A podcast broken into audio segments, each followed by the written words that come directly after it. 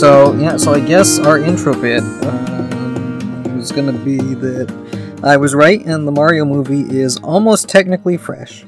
It's like two. Yep. Woohoo! Yee! Yippee! Uh, yep, it's like uh, like two percent away. Last I heard from getting to that sixty percent on Rotten Tomatoes critical rating that it needs to be to be fresh technically. Here we means it's good. go. I mean, it, it, it it's yeah, it's a low stakes, dumb, silly movie, but you know, people like it. It is if it, it might have already hit a billion. I know it just opened in Japan and Korea Mamma mia. over the last weekend. Um, so it's yeah, it's probably over a billion dollars now. Um, and I'm excited because that means that uh, there's going to be more video game movies, and maybe and Nintendo movies specifically. So hopefully, uh, we finally get. I mean, a Zelda movie seems certain. A Mario sequel seems certain. Um, Donkey Kong wouldn't surprise me. Uh, I would like Star Fox or Metroid or F Zero or all of the above. I don't know if Nintendo cares enough about those franchises to do it again. I could see them doing Fire Emblem, but that I don't know. I don't care. I'd say it's more. It would be more of a Japan thing if it came out, but it, it does have international appeal now. So I don't know. So long, gay Bowser. Hmm. That that's my that's my opening joke. Okay. so, so- so- so there you go. Yeah, just Mario quotes. Yeah, and then a very low and seductive, and uh, not at all seductive, just very sickly. Um, I thought we weren't acknowledging that. No, well, I did. So shut up. Okay. Um, The streak is broken. The audience knows your secret. I mean, they would have figured. I mean, they've already figured it out. I I didn't go two minutes without coughing. Mm. Um, hey, guess what? It's like every fourth episode. I feel like dog shit, but I'm here, Mm. so Yeah. let's go. Yeah, I don't know. I've been exposed to a lot of people with colds, and I've been like dosing up on vitamins pretty heavily, which seems to be keeping it at bay so far. Like last week, I thought it was finally gonna hit because my throat was starting to tighten up, but then it, I don't know. I took enough zinc that it seems to have stopped that. Um, I just got back from a trip to Texas, and now I have a Yeah, sinus infection or whatever. So- yeah, yeah, yeah. Traveling to different regions and getting their regional diseases. yeah. But I didn't. I didn't need steroids this time Mm, to to go to sleep, so that's nice. yeah. No You ever just- rage. You ever just say all of your afflictions out loud and feel sorry for yourself? Um, most times I get sick. Yeah. Yeah.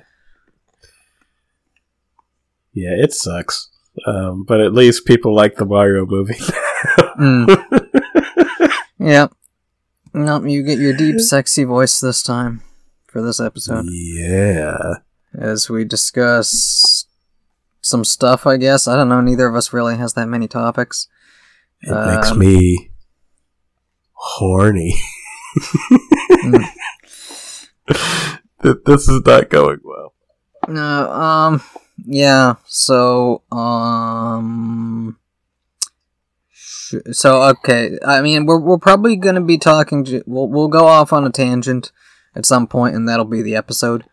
Uh, but going into it, let's see. You watched another thing for your Disney project. I watched it too because I had nothing better to do. Um, Yeah. I watched it, I mean, I was playing Metroid Prime Remastered again while doing it, so I missed half of it, but it doesn't seem like I missed much anyway. If it was the Except Mr. for- Toad half, it's okay.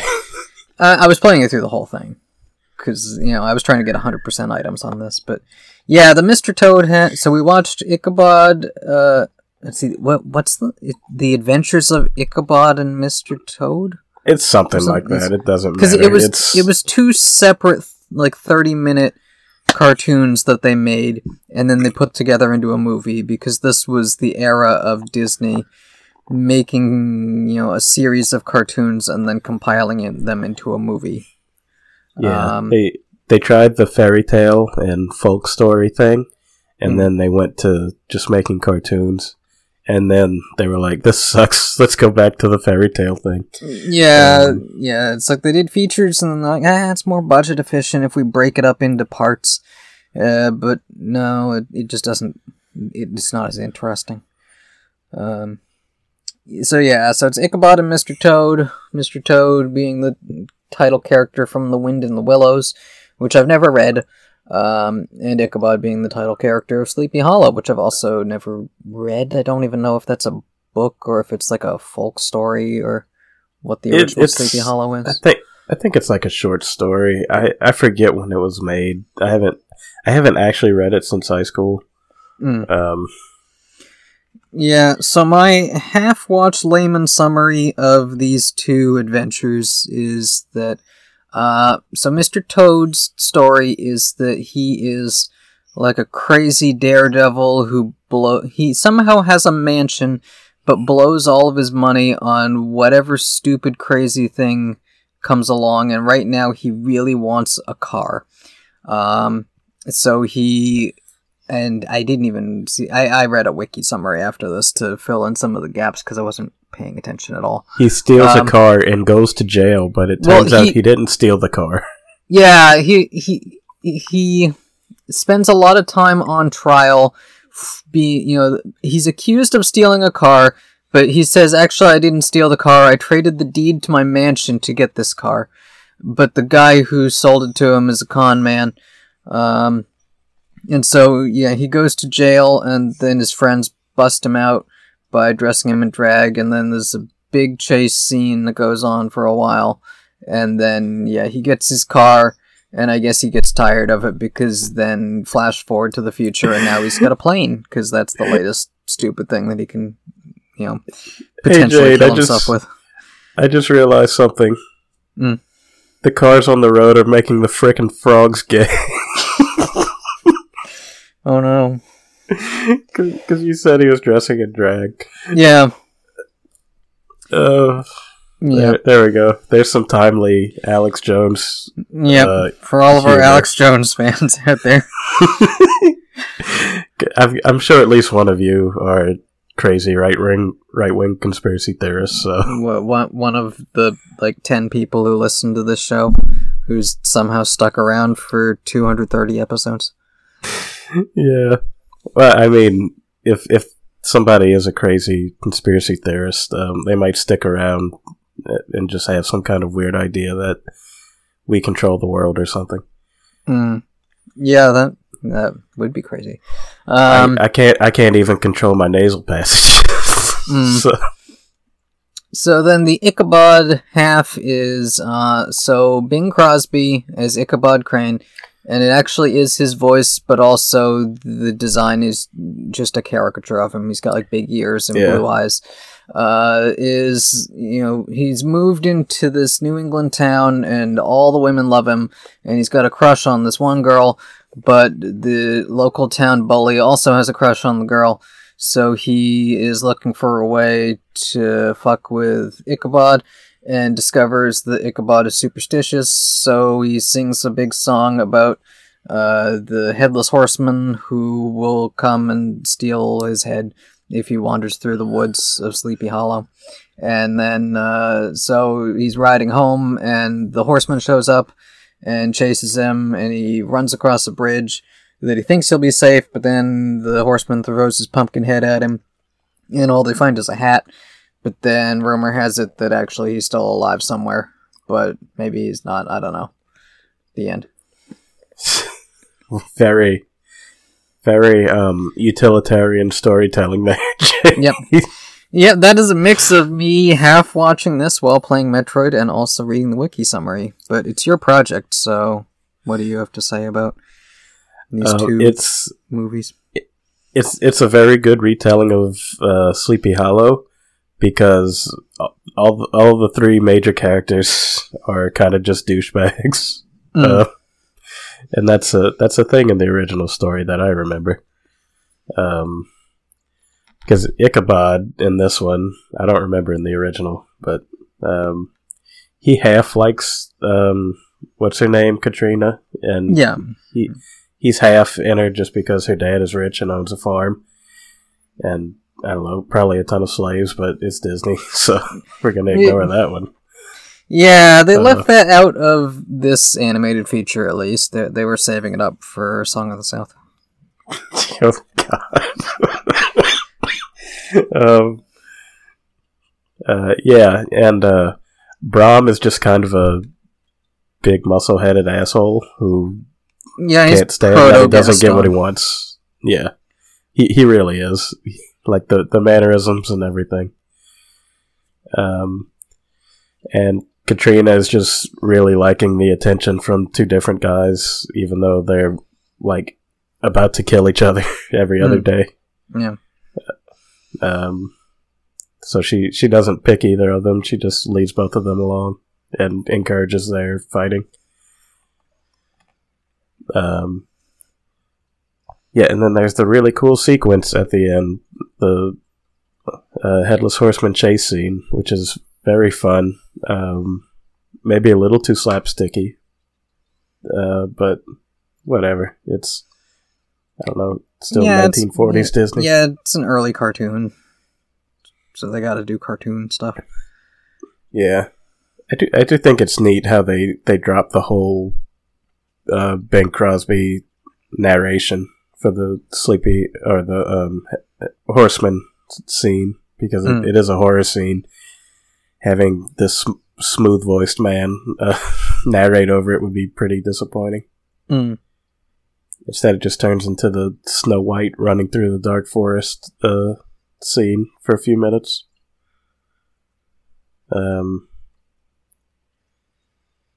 but yeah, I really like the Sleepy Hollow one. Mr. Toad's kind of just it's all right. Hmm. I didn't realize before that that's where the weasels from Who Framed Roger Rabbit come from. Mm. Yeah, yeah, I remember. Like, I thought they looked familiar when I saw them. Yeah, they don't they don't talk in Mr. Toad though. They they talk in Roger Rabbit though, which is interesting, I guess. Mm. Um, but yeah, that's it. It's it's fun. It's all right.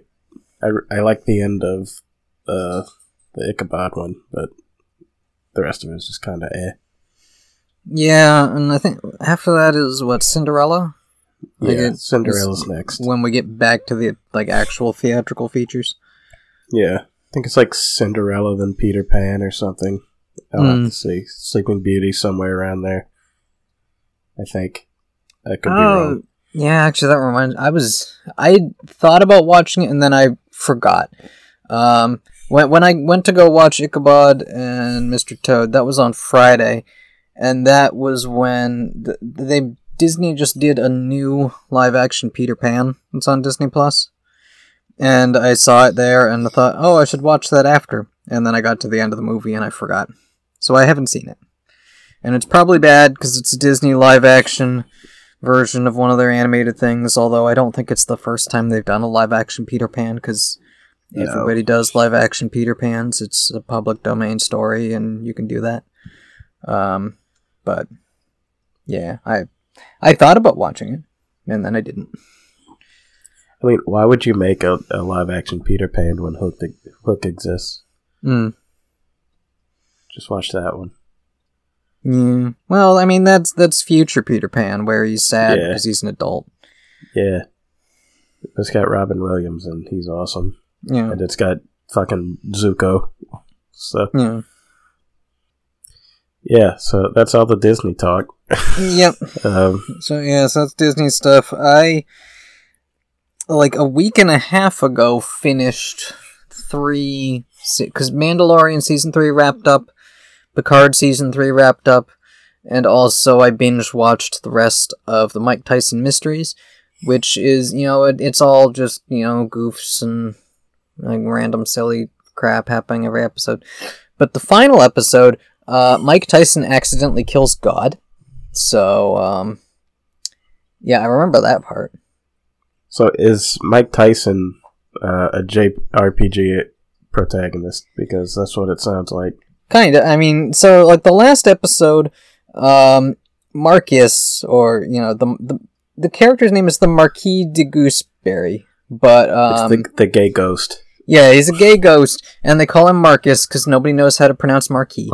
Um, and yeah, so he is invited by these buff angel dudes to become an angel and ascend to heaven.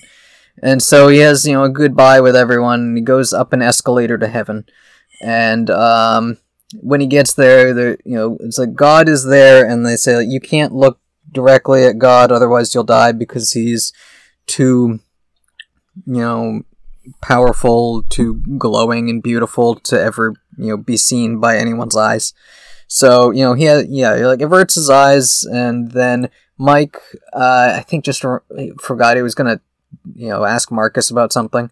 So he runs up the escalator to heaven, and the, everyone's like, "Mike, you gotta close your eyes. You can't look directly at God." So he does, but his gold-plated teeth, um, as he's talking, God sees his own reflection in Mike Tyson's teeth, and God explodes from seeing himself. So God dies, Wow. and and Marcus comes back with Mike to the, the gang, and they're like riding off in the van as like ash is raining from the sky because God is dead, and that's how the series ends. he remains dead. Yep. God is dead, and uh, Mike Tyson has killed him. I mean, if anybody was gonna do it, he's like top ten on Yeah. the list, right? Yeah. But it wasn't in a boxing match. It was just, oops, his teeth are too too shiny. Yeah. Imagine if Mike Tyson killed God in the ring, though. That would be that would be amazing. Mm. Yep. I, So, so I finished that show. Uh, Picard season three uh, was good. I mean, I'm not too keen on the um, twist reveal in the second to last episode that the Borg were behind everything. Like, I know they did some stuff to set that up, but it just kind of felt like it came out of nowhere, and I'm I'm so sick of the Borg. But aside from that, it it was you know good, like a good mix of like doing the nostalgic stuff but making it make sense in the plot of the episode and like the series. Um you know it's like all the characters are back from next generation but they all have reasons to be back. It's not just they're back um and it like it, it, it was it was good uh it was a good season i have not seen season one or two and my understanding is i shouldn't because they're bad but season three is good what a what a way to watch a show. Just Mm. start at. Well, I mean, that's what they say about Next Generation, though, right? Like the, the Yeah. first season. I mean, sucks. season two's got some good episodes, but uh, yeah, usually people say season three is where it starts getting good. and with this show, like each season has its own like story to it. Anyway, you know, th- there's some characters who cross over from se- one season to the next as it's moving forward in time, but each season is kind of a self-contained story. So it's like an anthropology. Yeah, yeah, like an anthology with people in it. I guess would be an anthropology. the the silence was exactly what I was expecting. Yeah, the, the silence was me trying to figure out what the right joke is to dunk on your misuse of the you know word. Uh, see, I'm, I'm having fun right now, but after this is over, I'm just gonna crash and go back to bed. Mm. Yeah. Um. So okay, so Mandalorian season three, uh, finished up, and Grogu I- dies. Nah, well, I mean that that would be something. Um, okay, let's see what what happened. Do I remember? So, Um, so it's not it's not like Clannad where like the whole show is like this one guy learning to find something to live for because he gets a wife and a child and then the wife dies and the child dies so he's left with nothing but character development in his life. Mm, no. Okay, let's see. Um, Spoilers So for Clannad. let me try to remember what happens in the entire season, just in general. Okay, so season starts off where you know, okay, so Book of Boba Fett came along in between seasons two and three, and had the whole thing with Luke training Grogu and Grogu deciding he'd rather go back with his Mandalorian dad. Um, so yeah, so the, and then and Mandalorian got a new cool ship to make up for his ship that blew up in season two. So he's got an N1 starfighter where Grogu can ride in, in the droid seat, and um, and Grogu decides to go back to him. So yep. So we start off there. Um, and also he's been told he needs to go bathe in the waters, in the living waters of Mandalore, down in the mines of Mandalore, but he can't do it because the planet is too toxic or something. Because there's a Balrog waiting for him. I mean, kinda. Uh, but um, but no, they just they think it's too toxic because the whole planet got nuked by the Empire. Um, so they're telling him like, well, you can't be part of our club anymore because you took your mask off. Um, but if you go bathe in these waters and uh, you know prove that you did it, then uh, you can come back. Uh, so he's like, okay, I'll go do that. Uh, so he take he take he takes a naked selfie just with his helmet on in the pool. yeah.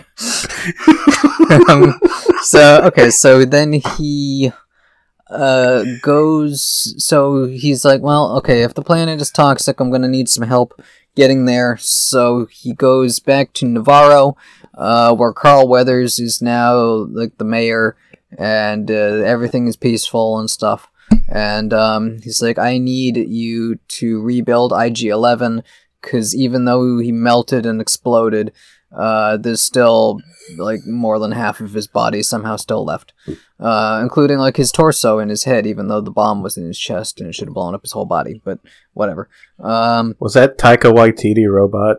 Yeah, the one from season one. They they've nice. built a statue in his honor using his remaining parts, and then they just like use bronze to fill out like the legs and the arm that are missing.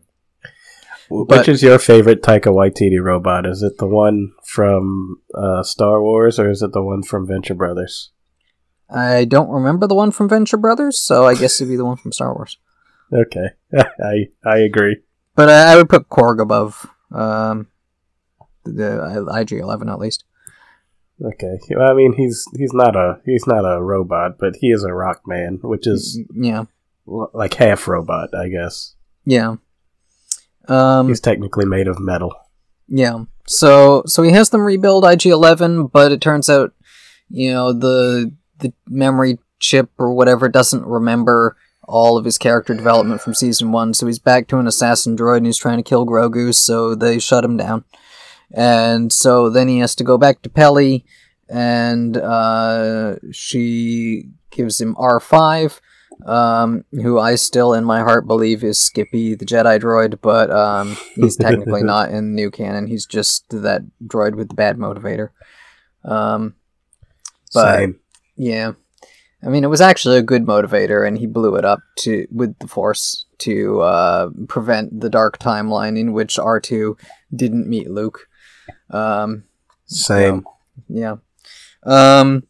So okay. So Mando then on the way to Mandalore stops by um whatever the fuck planet um uh what's her name um Mandalorian lady uh Bo-Katan. He stops oh. by Bo-Katan's castle and it's like, "Hey, I need to go to Mandalore. Uh you want to tag along, I guess?" And she's like, "No, the planet's toxic." And also um since I lost the dark saber and you got it because you're the one who beat Moff Gideon. All of my Mandalorian friends have abandoned me. They, they all, you know, they said, like, well, you're not fit to lead, I guess, so we're just going to take this ship that we hijacked at the end of season two and we're going to go off and be mercenaries without you. So she's just moping around her castle now. Um, but yeah, so Mando and Grogu and um, uh, R5 go to Mandalore and discover, hey, it's not toxic after all. I guess the radiation wore off or whatever they thought was wrong with it. Because you later uh, find out that there's people who've been living here this whole time. So I guess it the wasn't midichlorians ate yeah. all the radiation as yeah. they do. Yeah, it's lore now. Yeah, I mean the planet is still like a post-apocalyptic wreck. You know, all the city, the domed cities are like cracked open, and all the buildings are just trashed, and there's like mutants and shit living here. so it's Um, Fallout. Yeah, but so yeah, they they start exploring the city, trying to find their way to the caves, and then Mando gets like knocked out and grabbed by this weird like robot spider mutant thing. Uh, which looks, I personally, I think it's an homage to Phil Tippett, the guy who did. Uh, I, I talked about it like a couple months ago. Um, uh, the that like stop action horror movie. Um, he, the guy who did the creature effects for original Star Wars, he did like a stop action horror hell movie. yeah. and- Mad God or yeah, something. yeah, Mad God. Yeah. Yeah. and this mutant looks like something out of that. It like hooks Mando up to this machine where it's like pumping his blood out of his body. Um, but he Wow. gives Grogu. he he sends Grogu uh, to go back to the ship. Uh, to go f- somehow Grogu manages to fly the ship alone back to Bo-Katan uh, to let her know that he's in trouble, and then somehow he's still not dead by the time Grogu flies to another planet. It gets Bo-Katan, and then the two of them come back. Um, and Bo-Katan, using the dark saber, saves him and uh, kills the mutant thing, and um, and then leads him to. You know, now that she knows, oh, the planet's not toxic after all, I guess uh, I can walk around here at least. Uh, leads him to the living waters uh, pool down in the caves, and he goes to go walk into the pool and bathe away his sins or whatever, and discovers, oops, it's deeper than I thought, and he sinks like a rock and he's gonna drown. Uh, but then she dives down and saves him and brings him back up, and on the way back up, happens to glimpse the mythosaur, which is the big dinosaur thing whose skull appears on the Mandalorian symbol. Um, turns out one of them is still alive and was awakened by all the cave-ins. Um, but it's just lurking underwater there. It doesn't actually do anything even by the end of the season. It's just it's there. I Um, love that name. yeah. Yeah, I want to say the name comes from. I don't know if it was actually spoken, but I think it's a creature from uh, the holiday special. That it's the thing that he was riding on in the holiday special. Is the mythosaur. Um, but. Yeah, I think Uh, your that volume's would- down. Yeah. I put it up, but I moved my mouse, so Oh, whatever. okay. Um, that would be awesome if that was the one thing that survived. I mean, that's the Um, only segment of that holiday special that you can watch on Disney Plus. I think is that Boba Fett cartoon. I wonder why. Mm. Yeah, I guess they couldn't license. I I don't know the music or the old comedians or I don't know what. There's got to be some rights issue or something with the rest of the holiday special. I guess. Maybe George Lucas put it in the contract when he sold Mm. the the holiday special has to stay buried. Yeah, you're not allowed to expose everyone to the um the part where Chewbacca's grandpa jacks off to a hologram. Uh, um, but so okay, so yeah, so now they know. So he's bathed in the waters, um, and she's Bo-Katan has also technically bathed in the waters because she had to dive in and save him. So they go back to the Mandalorian encampment on whatever planet together. it is that they're on now. Also, I forgot to mention the first time they went to that encampment to basically rehash the information we gotten from season or from season two point five, uh, Book of Boba Fett. Um, they, they had to go there earlier so they could rehash the information about how he needs to go bathe in the waters or whatever. And when they did that, um, there was also an action scene because they were doing like a you know helmeting ceremony for a kid Mandalorian um, out by the you know riverside of the their cave or whatever. And uh, the kid gets attacked by a giant alligator thing, so they have to fight off the alligator thing. So when they come back here for him to explain, like, yes, I've bathed in the waters and I can be part of your club again, um, the same kid is trying to do his same ceremony again and gets scooped up by a pterodactyl. Um, and they all fly after it with jetpacks, and they're like, "Oh no, our jetpacks ran out of fuel. We can't reach it. Uh, we lose so many kids this way because we're fucking stupid." but um, yeah, that, that's like a plot point that they're like. Uh, so you, know, whenever this thing flies off, we can never reach it with our jetpacks because it flies too far. Which means it's probably stolen a few kids. And there's only like 24 people in this encampment. They keep losing. yeah. So so then Bo-Katan's like, well, I've got a ship, so let's get a bunch of people together on this ship and we'll go fly after it and find its nest and get the drop on it. And yeah, they got their action rescue scene, and it turns out the kid is actually the son of the Gatling gun guy, Paz Vizsla. Um, GGG. and also because Bo-Katan did technically bathe in the water, so like, hey, you, uh, if you don't take your helmet off from here on out, you can be part of our club too. And for some reason, she agrees to it. I guess she's just really lonely because all of her other friends left her. Um, yeah, my friends left me, so I'm joining a cult. yeah. So, uh, and then somewhere in there, there is like a detour episode where it has like nothing to do with Mando or the Mandalorians at all. It's um, about Dr. Pershing from season one, the scientist who didn't want to kill Grogu.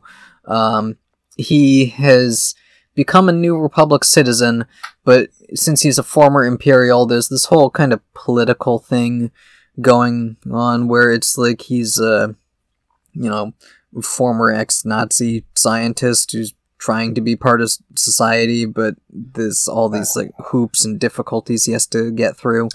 Meanwhile, a bunch of other former Imperials are like trying to get him to help them out with some like shady stuff that they're doing. Um, and then he ends up, oh he gets like framed for something, and then uh, this you know former Imperial person like uh, they're they're doing like a they end up sentencing him to this like machine that will just I don't know like remove his short term mem. I, it's some kind of mind warping machine thing, and then this imperial lady comes by and just like turns up the juice and fries his brain. Uh, Is it a giant octopus? Because that No. has. it- it's like a mechanical version of the giant octopus from Rogue One, I guess. okay. Um, but wait, wait, oh, on a, a small side tangent. Yeah. Why do people like Rogue One? uh, because it's serious. I, I guess. Yeah, because it it has very little force or magic stuff. Like there's the one mystic guy, but otherwise it's probably you know as Star Wars things go, it's pretty grounded. Yeah. and I assume that's what people like about it is you know, you feel like it's you know a more serious war story because it doesn't have the silliness of Jedi or lightsabers. Yeah, that that's not the bad part of Star Wars. Hmm. Anyway, uh, we can move on. We don't need to get off in the weeds that far. Yeah, I mean, I still don't like Rogue One, but uh, uh, you know, I do think and you know the thing people saw in Rogue One, I see more in Andor. Like Andor is a better interpretation of that like serious take on Star Wars and the politics of Star Wars. Yeah, Um, not which is the thing, like- everybody dies. yeah, like this one episode of Mandalorian season three tries to do that, but it it's not as good. As, it's not like as smart as Andor. It just kind of feels like some conspiracy bullshit. Um, but the lady who fried his brain, it turns out, is working for Moff Gideon, who last we saw at the end of season two had been arrested, but over the course of the season, you find out actually he's broken out. Like he, uh, you know, his prison transport thing. He, you know, I don't know, like arranged for people to come kill his captors and rescue him. So, um, yeah. So that that's like a, a plot going on in the background of the season is Moff Gideon uh, escaping prison, and uh, let's see. There, there's like a, there's some fun like you know one-off episodes. Uh, th- this one where Jack Black and Lizzo are like the king and queen of a former imperial colony that's mostly run by droids, while everyone else lives in luxury. But it turns out some of the droids are like rebelling, so they send Mando to investigate and um, find out that actually uh, let's see who who was it, it it's the the security officer. th- There's like a, a mystery noir thing, but it's like a fun mystery noir thing, where it turns out the security guy played by um, Christopher Lloyd. Uh, Christopher Lloyd is playing this like security guy who is Excuse me? Yep, Christopher Lloyd, Jack Black, and Lizzo all cameo in one one-off episode of Mandalorian season three. Okay, Uh, I mean, I guess it's it's not weirder than Brian Posehn in episode one, but Mm, okay. Yeah, or uh, what's it? The um, comedian guy from season one and two of Mandalorian. Bill Burr. Yeah, Oh, he's not in season three. no, That's disappointing. yeah, no. Maybe they're saving him for something else, but um, but yeah, no. Oh, also the whole Nevarro plot thing. Uh, Nevarro is having problems with these pirates who used to uh, frequent there when it was a seedier place, and they're led by like a swamp thing looking pirate guy who gets pissed off when Mando shoots some of his guys who were you know trying to rough up some people. Um, and so that ends up leading to uh, let's see. So um, Bo-Katan, you know, tracks down her old group, and Mando convinces them like, "Hey, she saved my life using the dark saber. Therefore, I am indebted to her. Therefore, the dark side saber is hers. So technically, you know, whatever bullshit narrative you need to justify having it, she's got it again. So she's in charge again, and then she fights the guy, the other group's leader, just to you know affirm like, yes, I can kick your ass. Therefore, I should be in charge. Um, chain of command. So Black Panther rules. yeah. Yep. So she she's in charge of that group again. Um and I think actually before that. So like she had been integrated into Mando's cult. Um but uh, then the armorer just out of nowhere is like uh just go ahead and take your helmet off. Um actually I, it it'd be more important if you could unite all of our split up groups now that I know that we can go back to Mandalore rather than following this you know stupid helmet rule that we came up with. Um, so yeah, I mean, I, after like an entire season of her making Mando go bathe in waters that she didn't think he could get to, she just kind of gives up on that, just out of nowhere. She's like, "Yeah, go, That's dumb. yeah, go ahead, take your helmet off. You know, you're uh, an actress. We paid a lot of money to be here, so you should probably show your face." Um, so yeah, so she is, yeah, she gets to take her helmet off, and she's told, you know, go track down your old group, and then you you can lead a united Mandalore. Um, and it's you know time we stopped all fighting each other, and go fight Moff Gideon instead. Um, and you know go reclaim Mandalore, the planet. So yeah, so she goes and gets her group back. She's got the dark saber and everything. Um, and they all then go to Nevarro, uh, which is under attack by these pirates, and uh, they fight off the pirates. And so, um, uh, Carl Weathers is like, uh, yeah, you can all stay here as long as you want. We'll, you know, give you a place to live. Um, but then, you know, the, they all decide they're going to go retake Mandalore. So they all go to Mandalore and um, find some more Mandalorians there who've just been living in the ruins. And they reveal that in these, like, caves, they've started planting some, uh, like, ancient plants that had all died out even before Clone Wars times. So they've been, you know, regrowing the planet. Um, but then it turns out that Moff Gideon's secret base, where his Dark Troopers and everything you know, came from, has actually been on Mandalore the whole time. Um, so, well, I, you know, not counting Okay. his ship from season two, but he he has a secret base on Mandalore. Um, and so the, there's yeah, like as they're exploring the ruins, they get attacked by Imperial troopers with jetpacks, and there's you know jetpack versus jetpack fight, and um, I have a question. Yep. Does does the Empire base just so happen to be like five miles away from where the characters land on Mandalore? Um, I mean it's fairly close to the city ruins that they go to. Yeah, because Okay. all the That's- all the jetpack troopers show up at the capital city where they're exploring. Okay, Yeah, that's all I wanted to know. Is like out of this entire planet, did they just so, so happen to be in the same spot? yeah. I mean, they they do some driving around, but it does it. You know, there's only so many places that they get to see. Um, Yeah. Okay. So then, uh, also we get to see Moff Gideon having like a conference call with a bunch of other Imperials, including uh, General Hux's dad, who is in charge of Project Rebirth or something. It, it it's something that's clearly he's working on the Clone Emperor thing.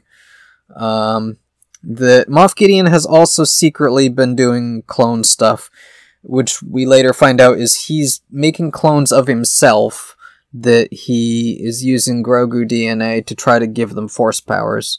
Um, but then eh, it was either Mando or Bo Katan. One of them just decides to pull the plug on the whole thing and kills all of his clones in their clone vats. Um, and also we get to see General Pellaeon, who is Admiral Thrawn's best friend from the books.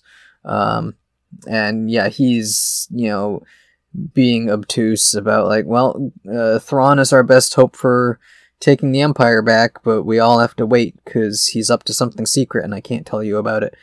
Um, you find out more in Ahsoka and or the crossover movie that they're setting up for. Um, Find out in the Thrawn TV series. yeah. Well, like, I think the Ahsoka show is going to lead up to it, and then the movie project that Dave Filoni was just announced is working on is probably some iteration of Heir to the Empire, as you know, a Thrawn movie using you know whatever characters they have available, since you know they can't do the original novel version. They you know even if they like de-aged everyone, it just it wouldn't work with the new timeline. Um, but you know, I guess eh, they could do a Marvel thing. You know, like Civil War wasn't much of an adaptation of the Civil War comic book, but it still got the ideas, so they could do that with Heir to the Empire, I guess.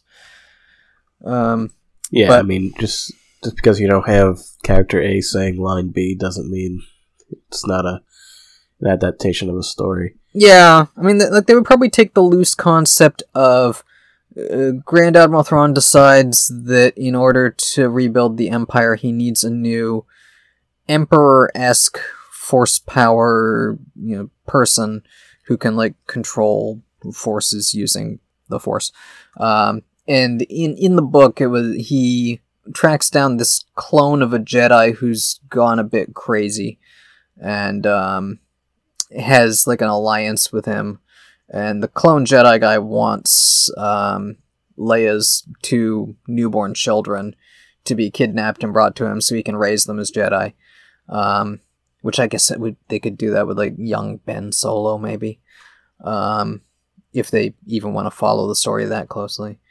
And uh, yeah, I don't know. We'll we'll see where they go. But but anyway, for this season, um, so that they have their big fight.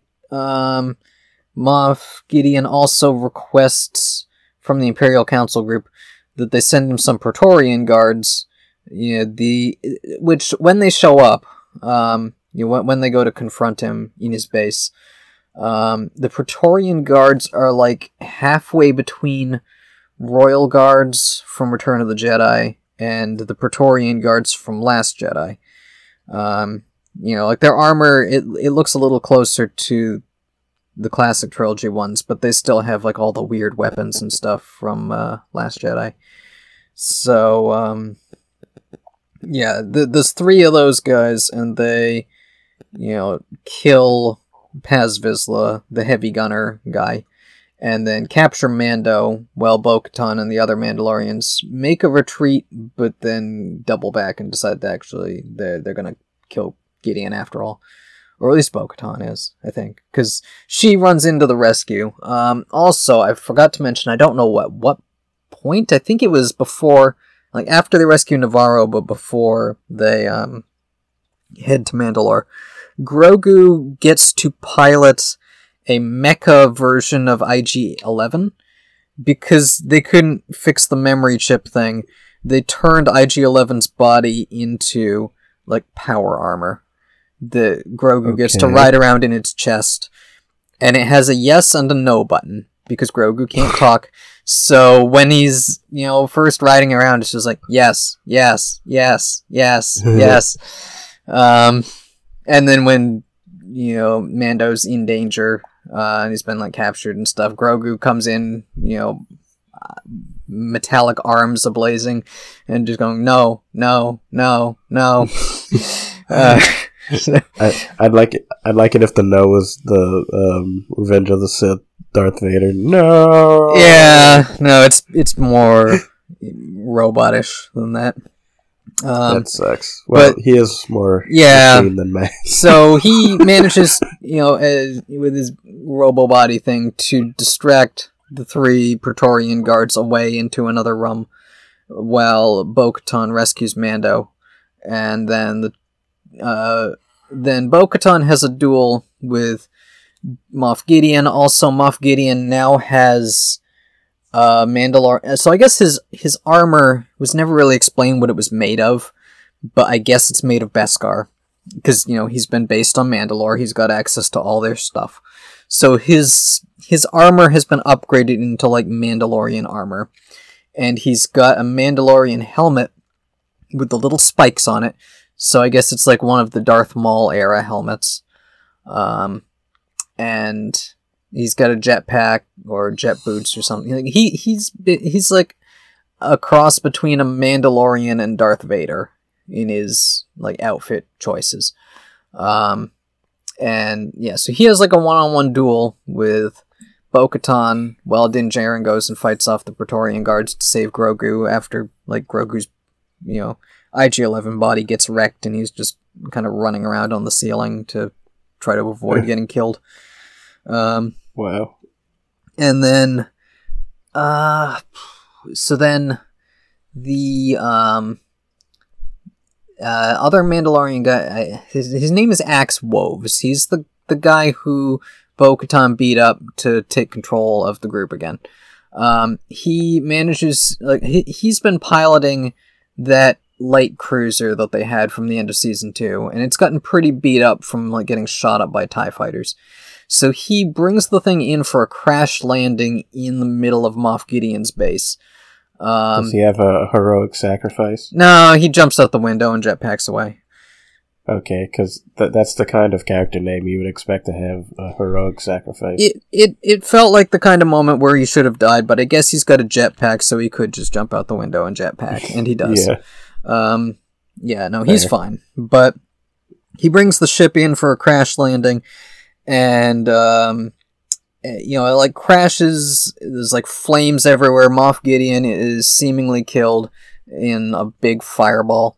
Uh, Grogu uses the Force to push all the flames away, so Mando and Bo-Katan don't die. And um, you know, big magical Force moment. And then um, yeah, so then then the season ends with Gideon seemingly dead. Um, Bo-Katan is leading a united group of these two tribes of Mandalorians on Mandalore to rebuild uh, their heavily destroyed city. Um, and Mando and Grogu retire to go be the sheriff of Nevarro, living on the outskirts of town. You know, it, it really feels like a series ending, except we know it's not because Jon Favreau said even before it came out that he was working on scripts and ideas and stuff for season four. And also, we know that there's this movie project that they're working on. So I guess it's not over, but it feels like it could be. It, it, like I haven't seen the season, but it it sounds like it feels like so far away from season one of Mandalorian. Yeah. No, I mean it it kind of builds off like season 2 was about you know like a mix of that dangling plot thread of like he wants to bring the baby back to his tribe which he believes to be the Jedi. Um and while he's doing that he's discovering all these other versions of what it means to be a Mandalorian. There's Bo-Katan's group where they don't believe that helmet bullshit. And there's like Boba Fett, who's just an independent guy with a Mandalorian heritage. Um, and season three is kind of building on that larger Mandalorian culture idea by how you know playing more into the the cult group and the the Bo group and them teaming up to go take their planet back. But I don't know. It, it's the kind of thing that like back when I was in high school and I was into the Mandalorian culture from the books, I would have loved a show like this. Um, but all of that was decanonized and I've accepted that. And I I don't really care that much now. Like it was fine, but it just it yeah, I don't know. And I think that's kind of where Star Wars has gotten in general. That like most people just don't really care. Like nobody's really talked much about Yeah. this season. Nobody's talked about this season nearly as much as they did about season one. I think Like, I don't. I don't think any new Star Wars things are like creating any kind of rabid Star Wars fan base yeah, the same way the first two trilogies did. Yeah, like I think you know, like season one of Mandalorian was a smash hit and continues to be a merchandise factory. Uh, you know, there's so much Mando and Baby Yoda stuff Yeah. around, but seasons two and three haven't really caught on that much. You know, Boba Fett mainly gets attention because he's Boba Fett and he's always gotten attention for being Boba Fett. It's not that anyone really liked that show that much. It's just, hey, we we came up with a slightly different design for Boba Fett, and so we can keep selling Boba Yeah. Fett merch. Um, we actually let the actor act again, yeah, the even Kenobi. though it wasn't. yeah, like the the Kenobi show was popular at the time it came out, or at least you know I don't know people paid attention to it, but it just kind of fell off the radar immediately. Um, Andor, I think, has had an impact, but you know it, it's not like a giant impact. It's just like yeah, that was actually a good Well, good story. with with with Andor, that's that's the type of stuff I'm talking about. Like it's a good adult story. Yeah. like it's it's it's not gonna you know inspire kids to buy all the s- new Star Wars books when they're thirteen. yeah, it, it's not you know like the the kind of hit like you know the Super Mario Brothers hit of like this hits a wide variety of audiences and gets them all interested. It you know Andor is like a, an adult story for adults, um, and does a good job of that. But yeah, nobody's nobody's uh, gonna go buy a shopping bag that's got Cassian Andor's face on it. It that's that's not the appeal of that type of show. Can, can I be honest? Hmm. I don't remember who Cassian Andor is. Uh, he's the lead character of Andor.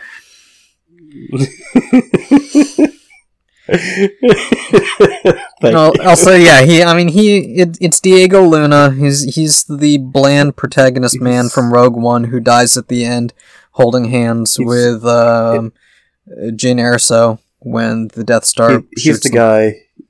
He's the guy who set up the like uh, morally gray implications of the Rebel Alliance, only to glorify the Rebel Alliance um, at the end of the movie. Yeah, yeah, yeah. yeah. Oh, he shot his rebel friend. Oh no, how how awful! And then he just can, you know goes on to just be a good guy through the whole thing. Yep.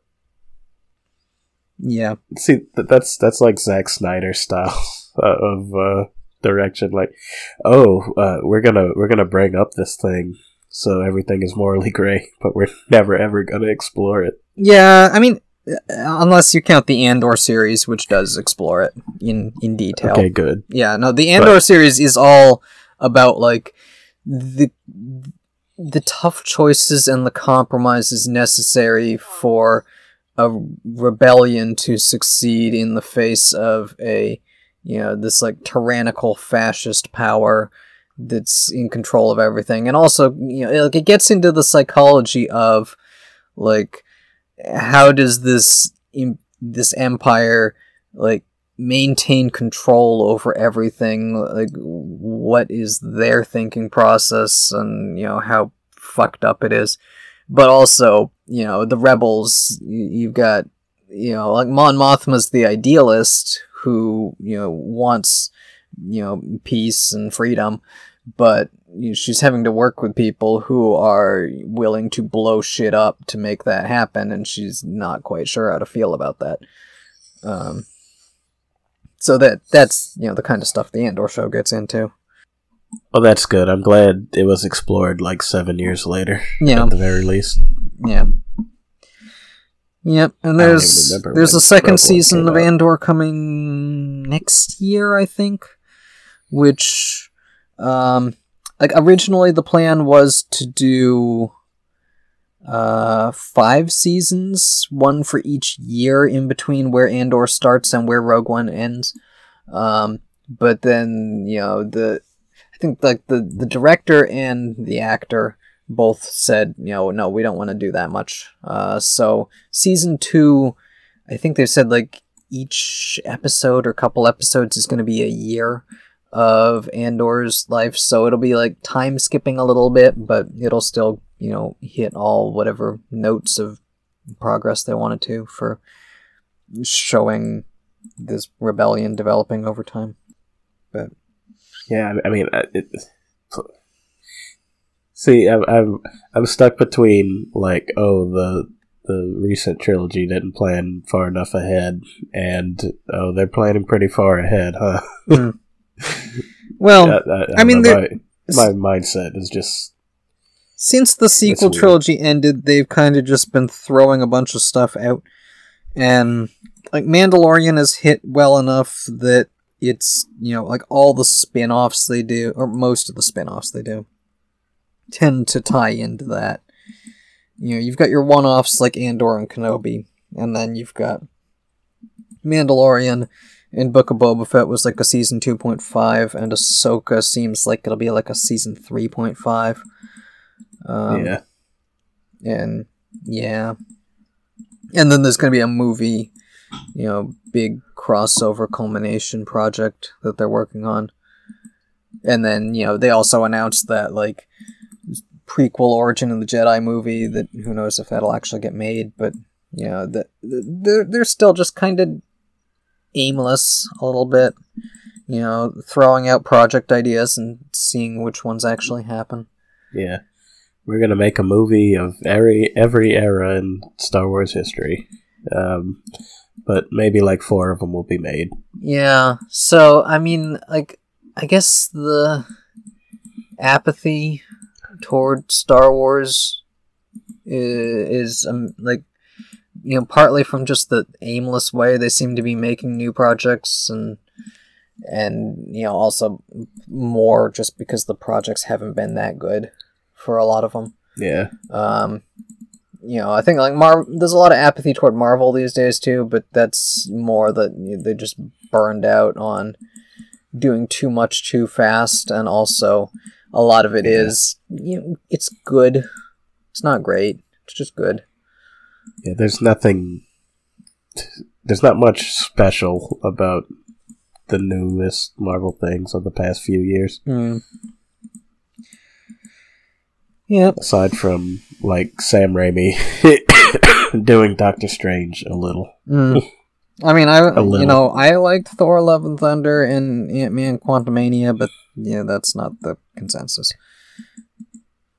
Yeah, I mean, but even like even Love and Thunder at its best is just like a a worse version of uh, Ragnarok. Mm. At least that's how I see it. Yeah, I mean it's got Gorr. It was, it was, you know, fun new Yeah. element. Yeah, I mean, Gorr is better than um. It was it was um hell. Hela. Okay, no, he he's not better than Hela. Ah, I, I think that I don't know. I, I like Gorr better than Hela. Like Hela, yeah, I don't know. Hela's more fun. At, at, but Yeah, I, I don't know. There's just some of the line reads for Hela when I watch them. It just feels off. I, I don't know. that's fair. yeah. I mean, she's she's a, a fun villain with weird murdery powers. Hmm. She's fun because she gets away with things that other villains don't get away with. I guess. Hmm. Yeah, I mean, like even, like Thor Ragnarok. I don't know. I think the the Grandmaster stands out more to me as a like fun villain than Hela. Yeah, even though he doesn't really do much. Yeah, uh, I mean, like he's just like a weird villainy. asshole who lives on a gladiator planet, but but he's Jeff Goldblum. So Yeah, that's great.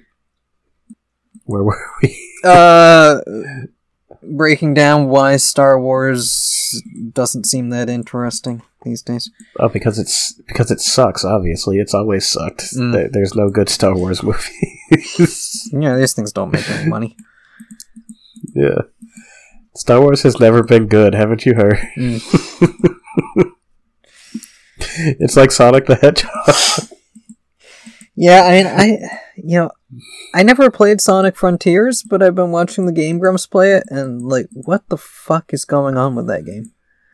yeah, the tone is so weird. Yeah, it's like, well, you know, like all the voices, even if they're the same actors, sound weird and wrong, and then yeah, the tone is just this like weird, somber. Like it looks like I'm watching a Xenoblade Chronicles game, except Sonic the Hedgehog is the main character of it. Yeah, like everything else is just like a know. weird, desolate, post-apocalyptic robo world. But but It's- also Sonic and holograms of his friends. yeah, it's. I, I guess it's just because the tone is so different from every other Sonic game. Yeah. Uh, yeah, I mean and like the music is you know that Yeah. kind of it's like sad orchestral music. yeah. Yeah, that kind of Breath of the Wild you know, weird, mysterious, somber music. Oh, are you comparing Sonic Frontiers to Breath of the Wild? Are you that bold? I mean, in saying that it is clearly trying to ape uh, Breath of the Wild, yeah. Shut your mouth. it's only been six years since that game came out. They couldn't have copied it that quickly. Mm. Yep. And Breath of the Wild 2 comes out in a couple weeks, and everyone's hyped. And I don't know, I mean, I'm sure it'll be fine. Yeah, I'm, I'm sure it'll be good and I won't like it just like the first one.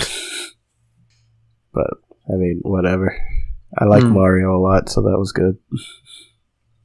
I was okay with it. Mm. Uh, So, Jay, do you want to look up a tier list?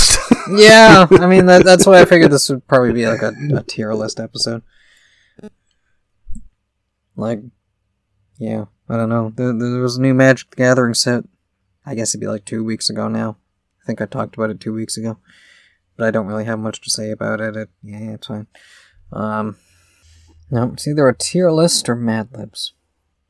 I don't think I would survive a Mad Libs. Yeah. Yeah, Slander, we talk about something to do with Spider Man, I guess. I don't know. Spider Verse doesn't come out for another, oh, what, month and a half? I want to say it's June. yeah, I can't keep up. I, I think it was May, but it got delayed to June or something. Hmm. Is there a tier list for Spider Man villains? Or did we already do that one? We might have. I know we did Batman, Mm. and there was some controversy. Oh, wait, no, we did MCU villains.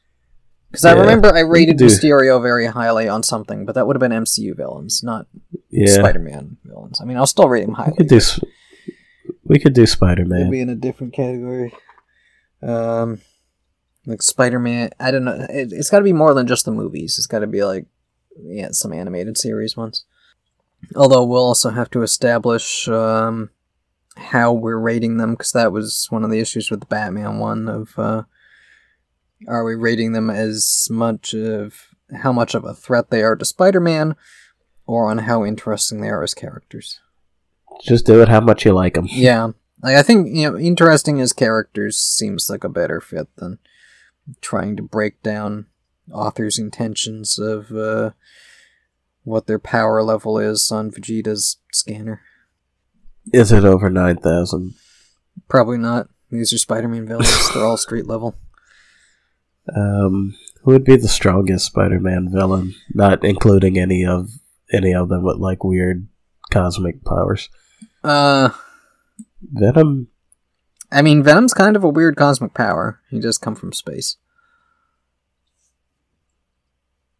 Yeah, but I mean like reality shaping powers type stuff because that's like cheating. Hmm. Yeah. I mean, yeah, but probably.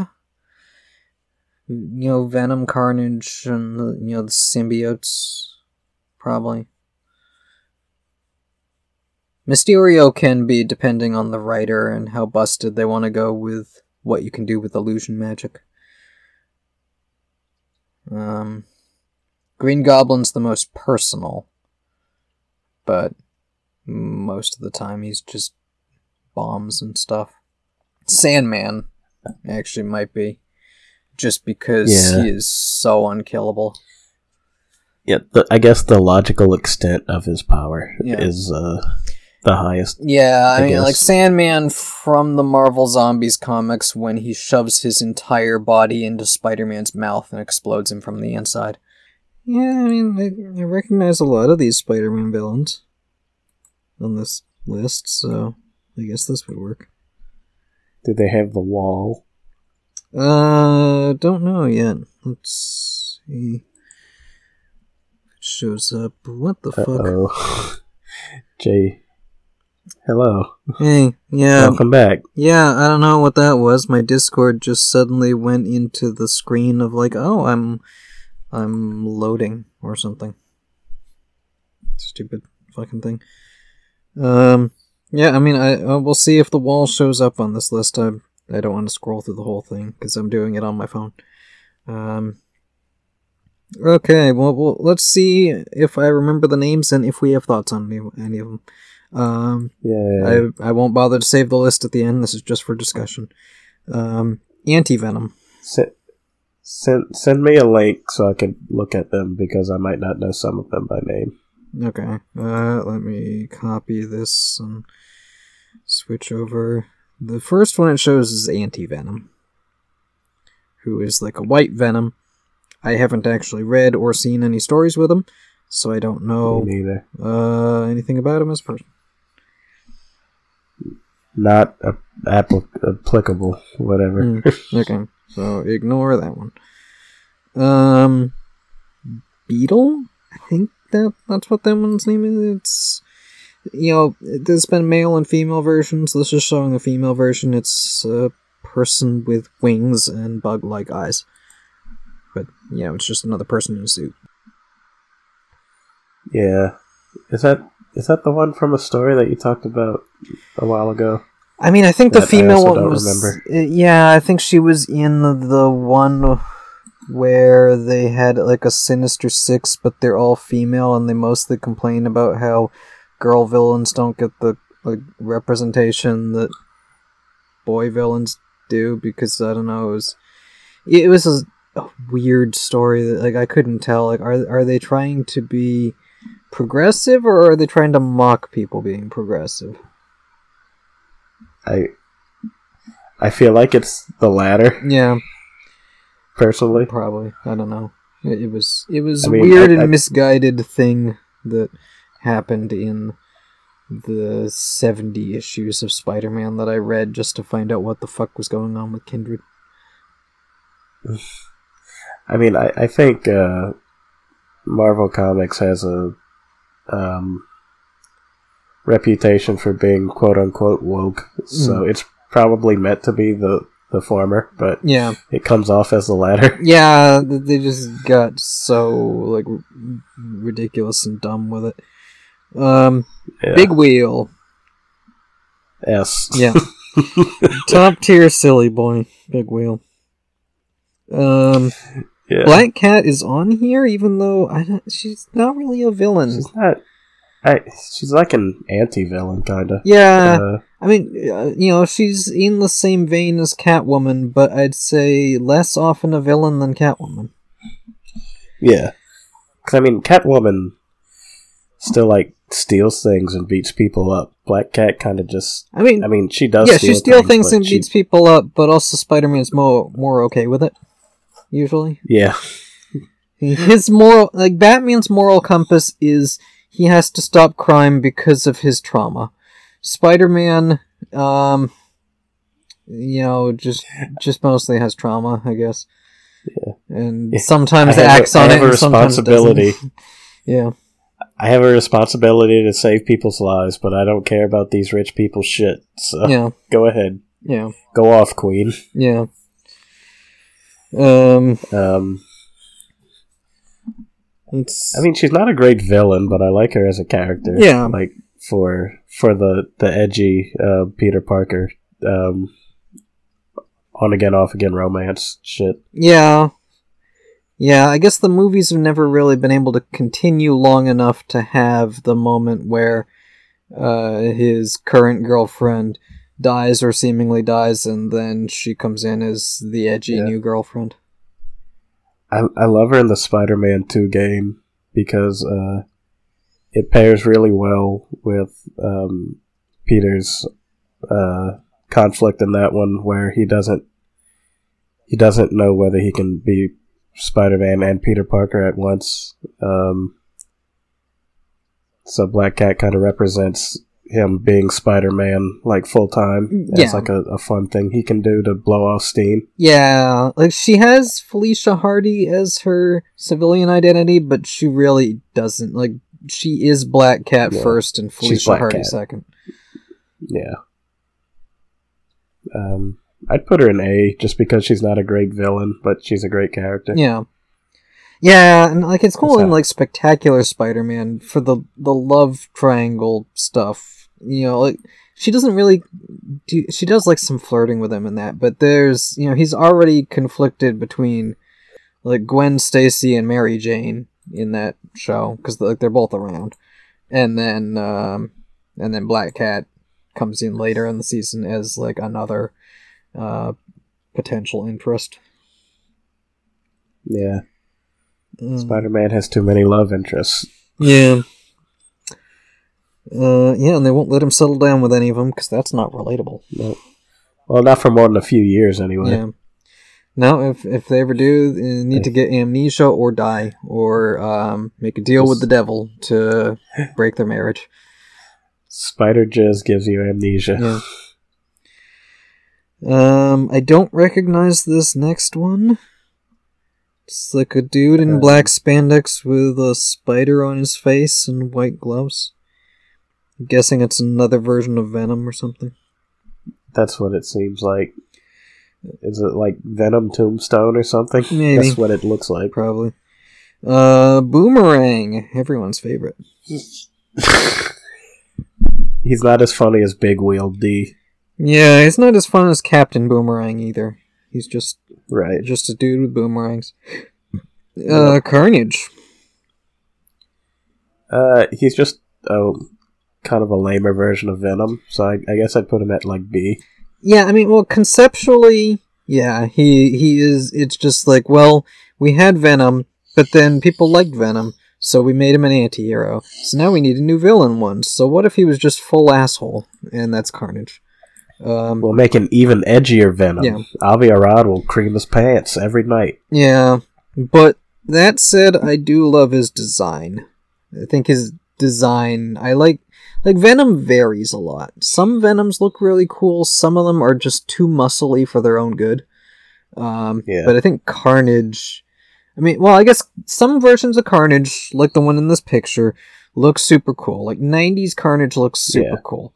Um, Yeah, I really, I really like Carnage in animation yeah, because the, the way the the black and uh, red strands like just writhe is really cool. Yeah, like he gets sillier with the tentacles and with like forming his hands into blades and stuff. Um, you know, Venom just generally tends to stay, you know, as like a humanoid, um, even though he can do other stuff. Uh, so Carnage is a little more creative. Um, but I don't like you know like the newer Carnage where they have like a spiral on his head or something. That I don't know what what was going on with that, but I don't Uh. keep up that much with comics. Um, Chameleon, Spider-Man's first villain, from Oh, I Spider didn't Man. recognize him. Spider Man number one. nope, you can't recognize him with that white face mask. He's just a regular person. I don't know where to put Chameleon because he's kind of all over the place and everything. Every Spider-Man thing I've seen. Mm. I mean, he he's got potential. Um, Yeah, I like- I also he- like he's like a good- design, but He's he's like a cool auxiliary villain. yeah, Um, not like a main villain though. So I guess I would maybe put him in B personally. yeah, like his look is pretty cool and memorable, but you know, functionally in stories, he is just there to be disguised as you know another person. Yeah. and otherwise, yeah, he's just he's a spy, and that that's all there is to him. Um, Yeah. Demogoblin, the demon I don't know version. Uh, yeah, it, he. Ne- I don't know if he ever really showed up in any animated things. It was because there was Green Goblin first, and then And then Harry Osborn becoming Green Goblin, and then Hobgoblin is you know like another version of the Goblin, although in the, the, the, Joker. in the '90s cartoon, the they ended show. up doing Hobgoblin first, and then Green Goblin after, for some reason. yeah. Uh, I guess Hobgoblin was more recent to the comics at that time, so the I guess it made sense to do Hobgoblin first. Uh, The the whole reason I like Hobgoblin in general is just because he was voiced by Mark Hamill Mm. in the '90s show. yeah, I mean, I'm not, like I don't know, I prefer like the tattered hood look and the orange to to the purple Yeah. and green of Green Goblin. Um, Yeah. Yeah, yeah, it's just he's, I I like his design better, and and I like his glider better. Um, but yeah, Demogoblin I think was just like the edge lordy '90s like. Well, we've had a hobgoblin who looked scarier than Green Goblin, so what if we made him the devil? And he's just a, a demon goblin on a firebird that he flies around on. He's like another Carnage. Yeah. Yeah. I don't know. I I've never seen it interpreted well in anything. So uh Doctor Octopus. I mean that that's like an S rank. I think your volume's down again. Yeah, because I just coughed out a lung. Okay. Um, yeah, he's S. Um, I don't know because he he is basically like the closest foil to Spider Man. I think. Yeah. I mean, he, he's got a cool design, but also the, there's like they've just they've done so much with him as a character in things. Yeah. I'd give him S just for the the 2018 video game. Yeah. Well, there's that. There's he- you know the 2002 Alfred Molina Spider-Man 2 Yeah. one, and even like Spider Verse. You know, you've got that version of Doc Ock. The fucking octopus head hair is great. I can't I can't believe I didn't realize that Yeah. bef- before it was revealed. Uh, Mm. Yeah. I should watch Spider Verse again. It might cheer me up. Uh, let's see, Doppelganger, the uh, Spider-Man from uh, what was? I, I think it was like the sequel to Infinity War, uh, or in the comics Infinity War, where there's like Adam Warlock's evil twin brings a bunch of evil spider or not evil, just evil versions of like superheroes from another dimension or something, and that so Doppelganger is one of those, and he just got like stuck wandering New York, so he just shows up sometimes. This like weird six-armed Spider-Man with teeth and shit. Yep. Nobody. And he was never Nobody can adapted tell the difference. animated series because he's not worth it. Yeah. I mean, he's really. He, he's lame. Yeah, it's just another weird like. What if we had an evil Spider-Man design? Except we already have Venom for that. Right. Uh, Electro. we could put him in D, even though I've never seen anything he was in. Mm, Um, yeah. Don't you know he's Electro's Electro? alright. I Electro's alright. I'd put him in B. Mm, Uh, he's not like one of the top Spider-Man villains. I don't think. Yeah, I don't. Uh, yeah, because he, you know, in the stories, he ends up just being like an idiot henchman type character. Yeah. But I, you know, because I, you know, I mentioned how Sandman, you know, just from the nature of his powers, might actually be like the most powerful. Uh, Electro has the potential to be that. I mean, depending on the Yeah. ver- like some versions, he's just channeling electricity through his body, but the ones where he is like living electricity, like that's Yeah. ridiculous. I mean, he shouldn't even I'd- be alive, like- really. But I'd like to see a movie where he's got like the infamous electrical powers where he can just like turn into electricity and go along a pole or something just to get there instantly. yeah, he just like hops into an outlet and uh, you know pops out in another room. Yeah. Uh, Green Goblin. I, I guess S. I mean, Mm. Yeah, I mean Green Goblin has the most personal history, and technically he didn't get uh, Gwen Stacy pregnant because they retcon that away. yeah. Are we are we including like Green Goblin and Norman Osborn as like one? Yeah, I mean, Entity. yeah, I guess you know we could separate because I'm not actually putting any of these in the tier list. I'm just using them as discussion topic. We could separate Norman Goblin versus Harry Goblin. I think they already do. I think I saw Oh, does the Harry one show up later? or uh, there's like a weird pumpkin headed one. I don't know if that's. Oh uh, no, that's um Jack. I don't remember if his name is Jack O' Lantern or if it's Mad Jack, but yeah, that that's a different character. Okay. In that case, yeah, I don't.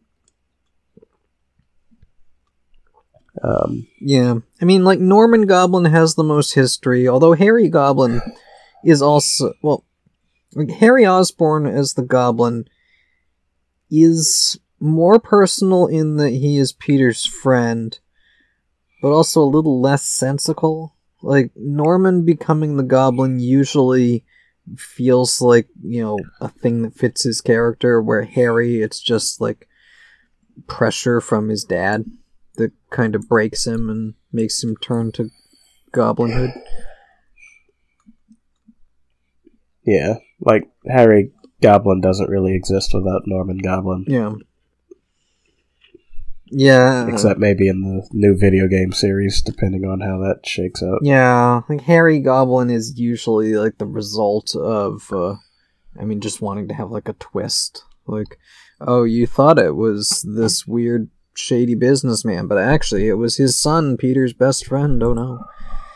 Um or Yeah. like, how is the goblin back? I thought Norman died. Well, actually, it's his son. You weren't expecting that, were you? Um, Hammerhead. Uh, He's a mobster. He's got a he's flat alright. head. yeah, He's kind of a Dick Tracy villain who just wandered in here. I'd give him a. I'd give him a C. Yeah. Yeah. he's, he's a step above Boomerang. Yeah. And like a lot of these villains, if they did like a good movie interpretation, that could really bump them up a few notches. But they just Yeah. haven't had like Like like even even the DLC and the the Spider-Man game from a few years ago, like Hammerhead was just okay. Yeah. I mean, uh, uh, like it doesn't help that like he is just a dude in a suit with a flat head. yeah. He's he's he's Tombstone, but only on his forehead. Yeah. Yeah, like even I mean- Tombstone at least has a skin condition to make him more memorable. Where, you know, Hammerhead is he's just like a gangster from like a 1920s gangster movie, and he just Yeah. has I- this weird shaped head. if, if I didn't know he was a Spider-Man villain, I would assume he is a Dick, Dick Tracy villain. Yeah. Uh, Hobgoblin, we've talked about him. He's cool. Yeah. I'd, I'd go A just because Mark Hamill. Yeah, yeah. I mean, like I know like his uh, secret identity is just uh, usually a lot of weird bullshit because they couldn't make up their mind who it was, so they they gave him like three different identities in the comics. Yeah. Um, but uh, you know his like design. the Joker. Yeah. Um, Hydro Man. Uh, He's like Sandman, but wet. yeah. He'll make everybody wet. yeah. Yeah, he makes Mary Jane wet. He, he really does. I'm so glad that plot point was followed up upon. Yeah, and I never really realized that he. I, I don't know. I guess there was some issue with putting Sandman in the '90s show, and so they did Hydro Man instead. And that's why Hydro Man That- gets featured so much because it's the stuff that would have been Sandman stuff. I wonder if he was just hard to draw. I don't know. I, don't- I mean, it seems like you could just do it the same way and just paint it yellow instead of blue. yeah. I don't. I don't know if Sandman, like I know Sandman in the comics, like for a while became like a hero. Uh, so maybe he, you know, had like appearances in some other series, and that made it so they couldn't use him as part of the Spider-Man rights for some reason. Maybe, Did he put villains to sleep by giving them concussions? maybe, I don't know. I know I, I had a comic as a kid that like the the the front like the cover story is Spider-Man going into the microverse. Um, but then it also had like a short story about Prowler. Um, that was it wasn't like him as a villain. He was I think it had like more of a, like a samurai-ish thing to it. But there was there was like a Prowler short story. There was a Rocket Racer short story, and there was one about Sandman. And the sand, you know, Sandman in it was like the good guy in the story. Uh, uh, okay, this next one I think is the Jackal. Uh, the guy responsible for the Clone Saga. D. Mm. Yeah, because it was like, you know, I Green Goblin. Who knows what was going on with him at the time, but you know, Doctor Warren, whatever his name was, the the doctor behind the Clone Saga, who was just a dude who had this like weird obsession with his teenage students, Gwen and Peter, uh, and made clones of them. Um, I guess they wanted to make him more like a Green Goblin, so suddenly he, I don't know, mutated himself into a Green Goblin. Uh, he looks more like a Green Goblin than the Green Goblin, for some reason. But he's Yeah, he the look- Jackal. He looks like the Raimi Goblin, Yeah. kind of, Yeah, except biological. yeah, yeah. Except that's his face. Power Ranger suit. Yeah. Um, Jack O' Lantern slash Mad Jack slash whatever this pumpkin headed guy's name was. I don't know this one. I only know him from a three part comic called The Mysterio Manifesto, where he was like a secondary villain. And I don't know anything He, look- about. he looks like another goblin. Yeah, I mean, pretty much. Yeah, he's just another person who flies around on a disc and throws pumpkins at people. Um, yeah, I don't know. I guess the the writers hit big with Green Lan- or with uh, Green Goblin and decided. With Green Lantern. Yeah, with Ryan Reynolds, Green Lantern, Spider-Man who then villain. turned to crime and became the Green Goblin, who was so popular that they spun it off into multiple other villains. Kind of like they did with Venom.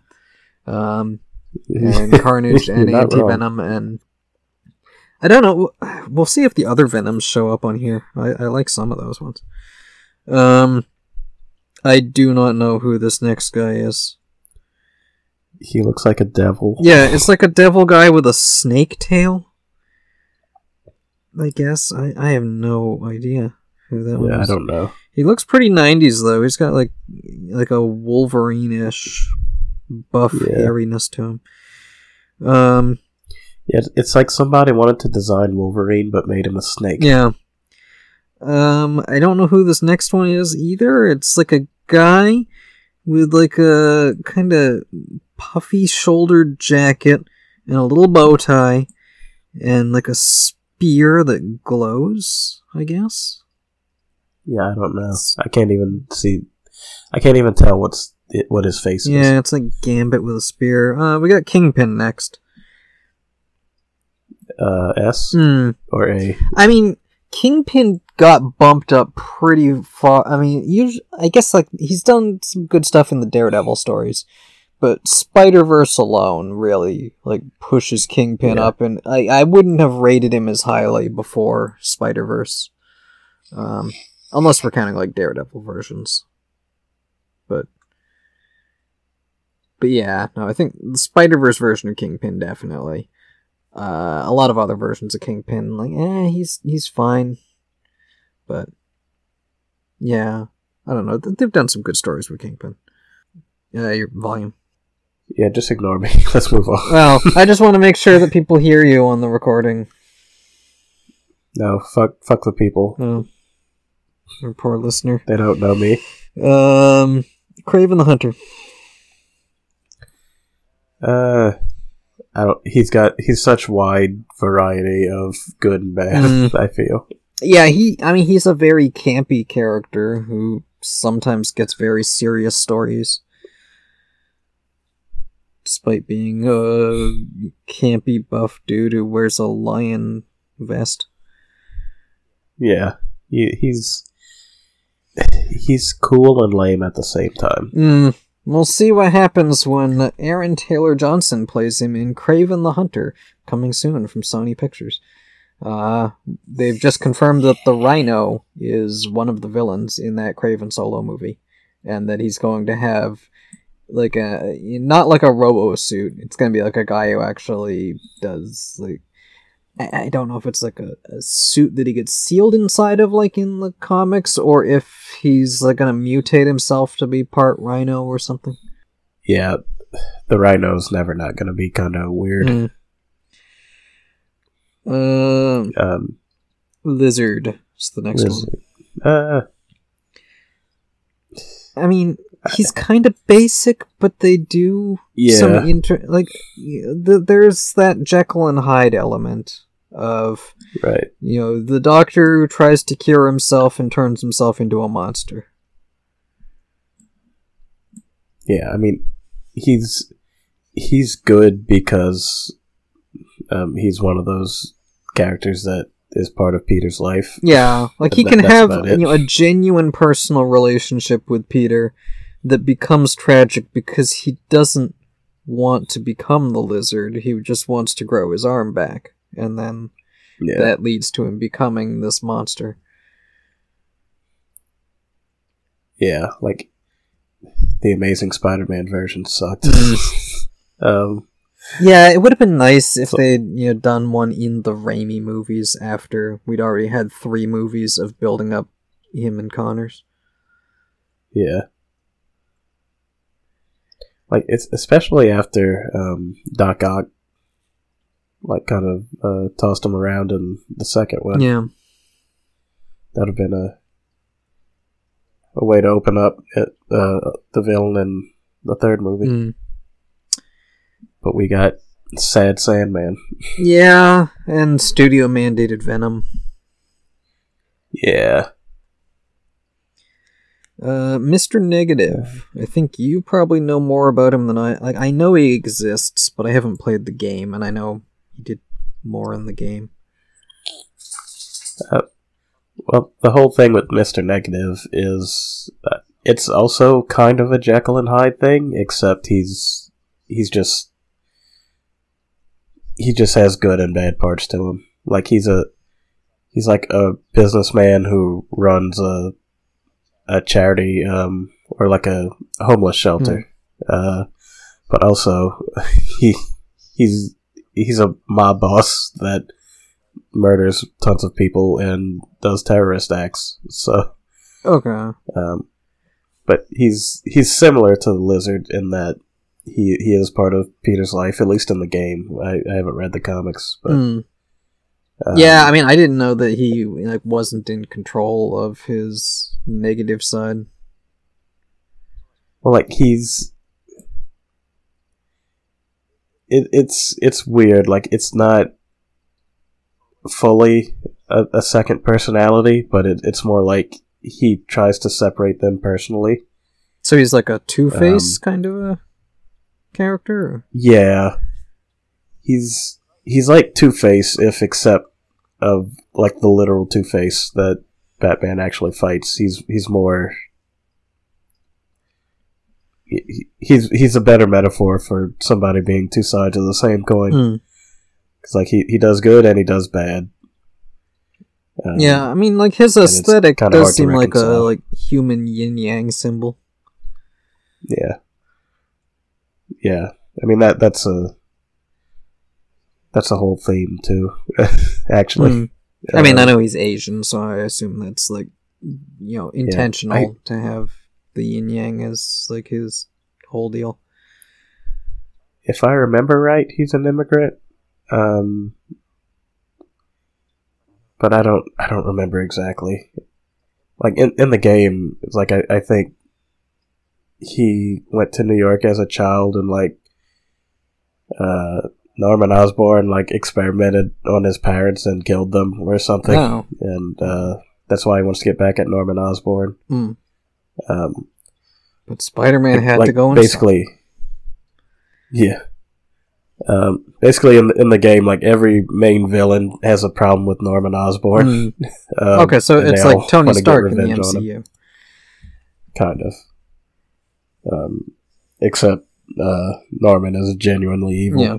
um, but the, the whole point of norman is in that game is that uh, all he really wants to do is cure harry harry's illness Mm. it's like a rare illness that uh, his mom uh, slash Norman's wife died of. But he can't Um, because all he can do is turn people into dinosaurs. Yeah, exactly. That's all he wants to do. Yeah. Yeah, he's pretty good. I'd give him an A. Okay. Uh, Molten Man. Whatever. He goes next to Hydro Man. Yeah, uh, pretty much. It's just another element. You know, they they put him in uh, Spider-Man: Far From Home. He is one of the holograms of uh, Yep. big elemental whatever the fucks that Mysterio beats He's up. the least memorable one.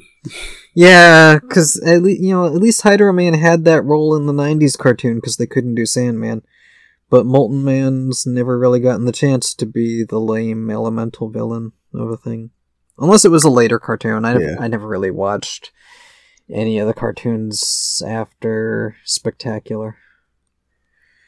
Um, Was was Sandman not in the '90s series at all? Because I remember him being there at some point. he might have been. I, I I don't know actually. I, I'd have to look. Um. I don't. I don't 100 percent remember, but I. I don't know where I would know him from before the Raimi movie. Otherwise, Mm. Uh, Morbius. It's Morbin time. more like Morb ES Mm. because he's S rank just for the meme. Yeah. yeah, he's he's cheesy. I don't know the the '90s version making him have those sucker hands because they weren't allowed to just have him bite people on the neck makes him scarier. And that's somehow more menacing. Yeah, it's, it's more disturbing that you've got these weird little mouths in your hand than uh, that you're sucking plasma with instead of just biting people like a vampire, which you know we we're all used to by now. That's you know vampires have been around for so long. yeah. Um, Morlun, I think he's the vampire fucker from uh, the Spider Verse comics. The one who travels the web eating the spider totems because, uh, obviously, yeah, Spider Man's greatest villain would be a vampire. I don't really know him, but I I want to put him in C just because he's a spider fucker. Yeah, no, it's just it, it's one of those weird, dumb ideas from the comics that's never really translated to other mediums. You know, like they did Spider Verse for the things people like about Spider Verse, which is different versions of Spider Man from different universes, but they completely Yeah. left out Morlun and the weird vampire cabal of spider hunters because Because nobody really yeah, why shit. would Spider Man's villains be a bunch of vampires? He's a science based superhero, not a like mystic supernatural based superhero. Uh, Mysterio, I give him an S because he's my favorite because he's got this silly little crystal Yeah. ball on his head, uh, and a big purple cape and all kinds of illusion shit. And uh, yeah, like I love how his design is like it can go magic or it can go sci-fi, and it's just you know designed in that kind of way. Like even from his first appearance, he presents himself as like a magical villain that he's got a crystal ball for a head with these little eyeball clasps and his you know big cape and these swirly mists and stuff but then as he's fighting spider-man they like fight across a sci-fi set and it's you know yeah, uh, like a, a stage, and it's intentionally, you know, like yes, he's he's got this bubble helmet. He kind of looks like a '50s era, you know, sci-fi Flash Gordon character. Um, so I don't know. That's fun.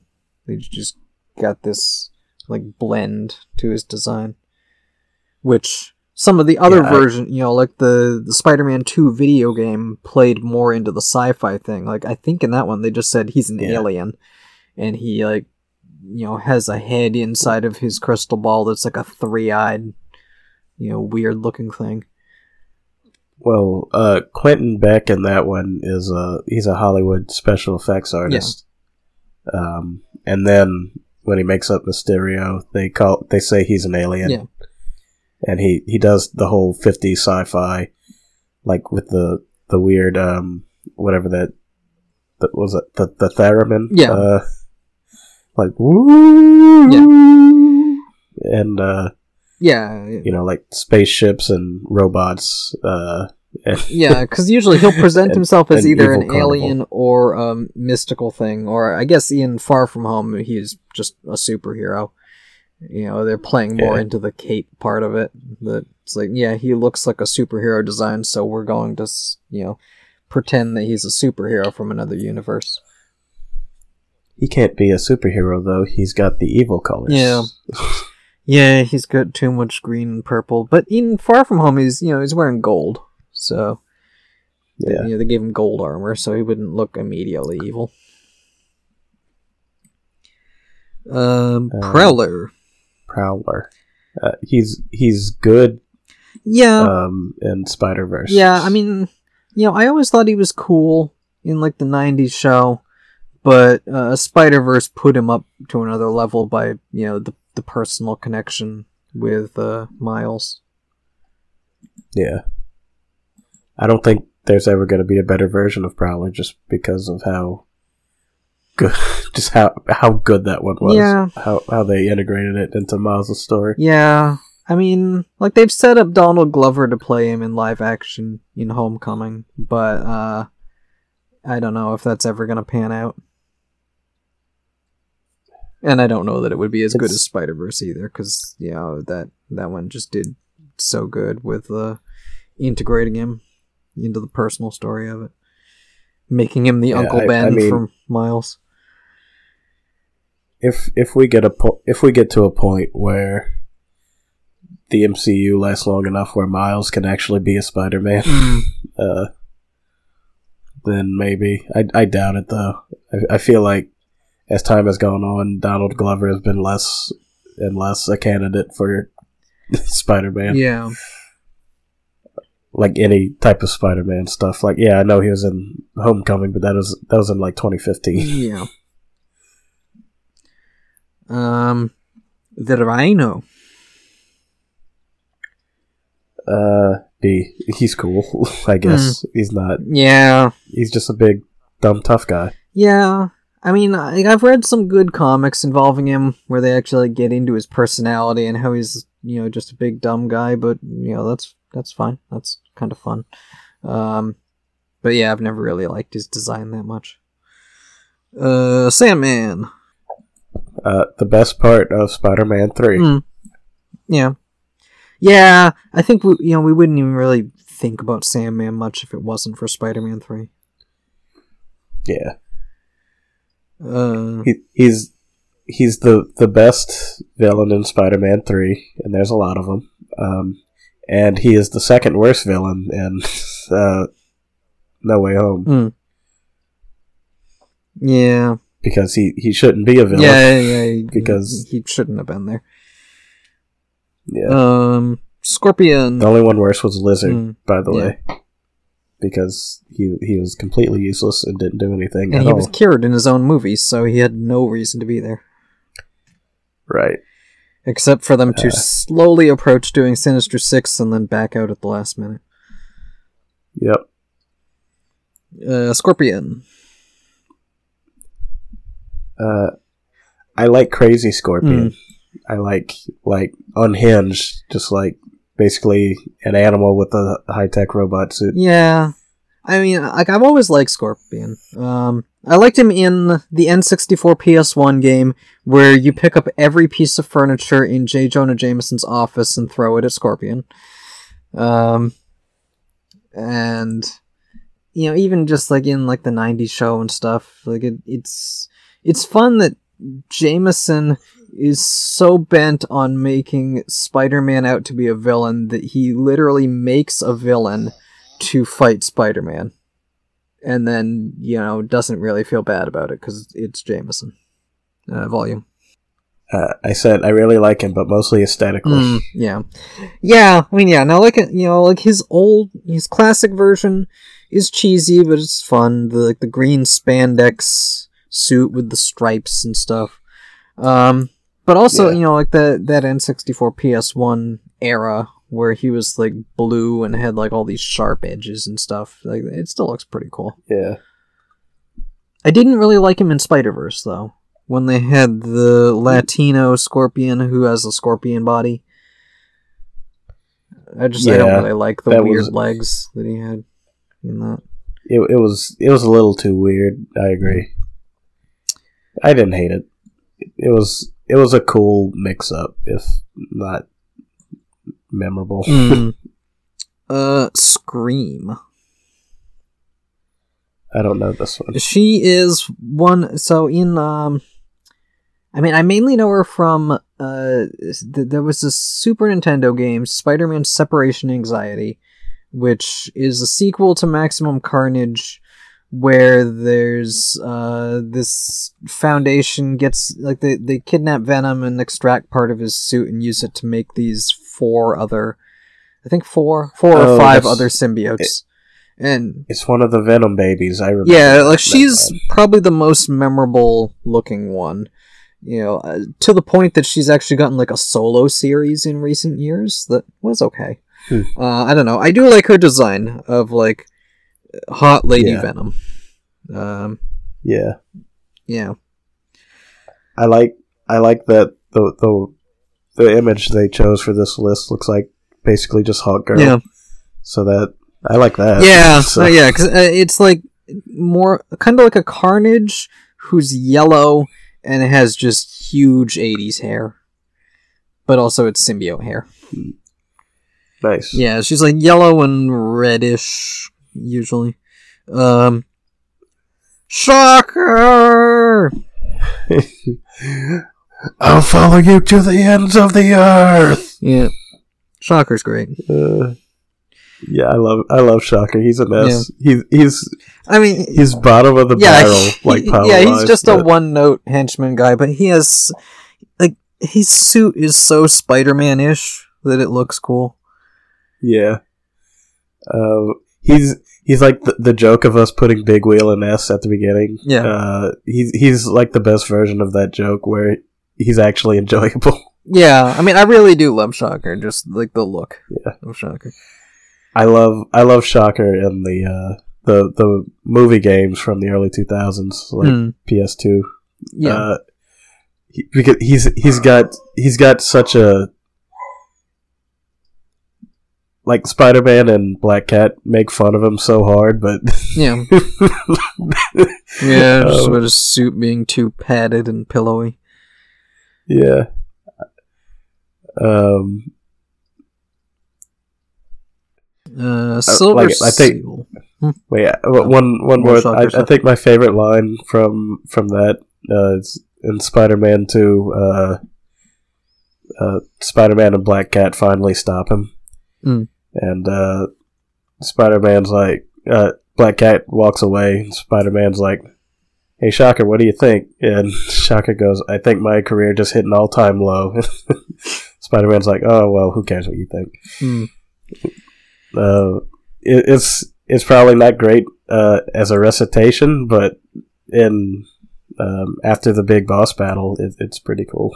Mm. Uh, who's Mm. next? Silver Sable. Silver Sable. She's all right. Yeah, I feel like I don't know that much about her. And also, Yeah. she's she doesn't really feel like a Spider-Man villain, really. Like, yeah, I mean, kind she's of a like black cat. incidental. Yeah, like like she's you know sometimes help sometimes villain not really villainous i don't know she kind of feels like she belongs in shield if she isn't actually in shield Yeah. She's more of that side of the marvel universe Yeah. I mean, she's in the 2018 game. She's good in it, but not yeah not what, like one of the best five characters in that game. yeah she i mean she's just not really integral to spider-man stuff Yeah. uh alistair smythe He's cool in the 90s show, and I haven't seen him in anything else. Yeah, like I think there, there was like an amazing Spider-Man video game on Wii U, and you know other systems. That's the one I played it on. Uh, and he was the villain in that, and he he's just a scientist in that. Um, you know, uh, without the weird laser tentacle arms, he's not really memorable. Uh, with the weird laser tentacle arms, I mean, I don't know. That That's like some mild body horror just to looking at him, but it is Yeah. also interesting and cool. He's he's he's like Venom with an actual skin tone. Yeah, Uh, like j- just to look at him anyway. yeah, yeah. Because he's just like a guy who's you know got mutated by weird chemical. At least in the cartoon, it was weird Yeah. chemicals that mutated him. I think he might have it it but like bioengineered himself. Uh, I don't remember though. Yeah, Like his, his backstory. yeah, yeah. I mean, I remember like he was in the w- hover wheelchair thing, and his dad was the scientist who made the Spider Slayer robots. Yeah. And yeah, And then his dad died, and he blamed Spider Man and not Kingpin for some reason. Yeah. And then Kingpin's like, hey, get naked and dunk in these chemicals and grow some weird arms and stuff, and then you can have your revenge. And then he did. And then Kingpin he, would be into disabled porn. yeah. Um, okay, so then we got the Spot, Uh, who is kind of in the big wheel shocker category of someone who's so weird and silly that uh, kind of love him actually. Yeah. like I'm de- I'm interested to see what they do with him in the new Spider Verse movie because just looking at you know like images, it, they've got kind of a Slender Man look to him in uh in this new version because he's just got like really skinny arms and legs. I don't know. I have a feeling from the latest trailer he's he's he might be the main villain of the movie, but I don't think that's going to be like the focus of the movie. That would be so weird. Like I think he's just like the the villain who you know sets Miles off on you know this quest that leads him to meet the other Spider-Man and then you know probably some division between Spider-Man or between Miles and Spider-Man 2099 is going to be like the main conflict of the movie. yeah. Um, But I don't really have many thoughts on Spot. yeah, I don't know. Spot, it, it's definitely a, a character who can only exist in animation, but they can do some Yeah. fun things with portal powers in uh, Right. animation. Um, Uh, Tombstone. Solomon Grundy. Mm. he makes good Uh, pizza. Well, he makes yeah. okay pizza. It, it's it's fine discount pizza. Yeah. Uh, I mean, aside from what was it, Spectacular Spider-Man, like there's not Hmm. much to say about him. He's he's kind of just another like big, Oh. dumb, strong. Yeah, uh, I mean, he- boss. In Spectacular Spider-Man, he was the Kingpin because they didn't have the rights to the Kingpin. right. Um, in 90s Spider-Man, he's more interesting as a foil to Robbie Robertson.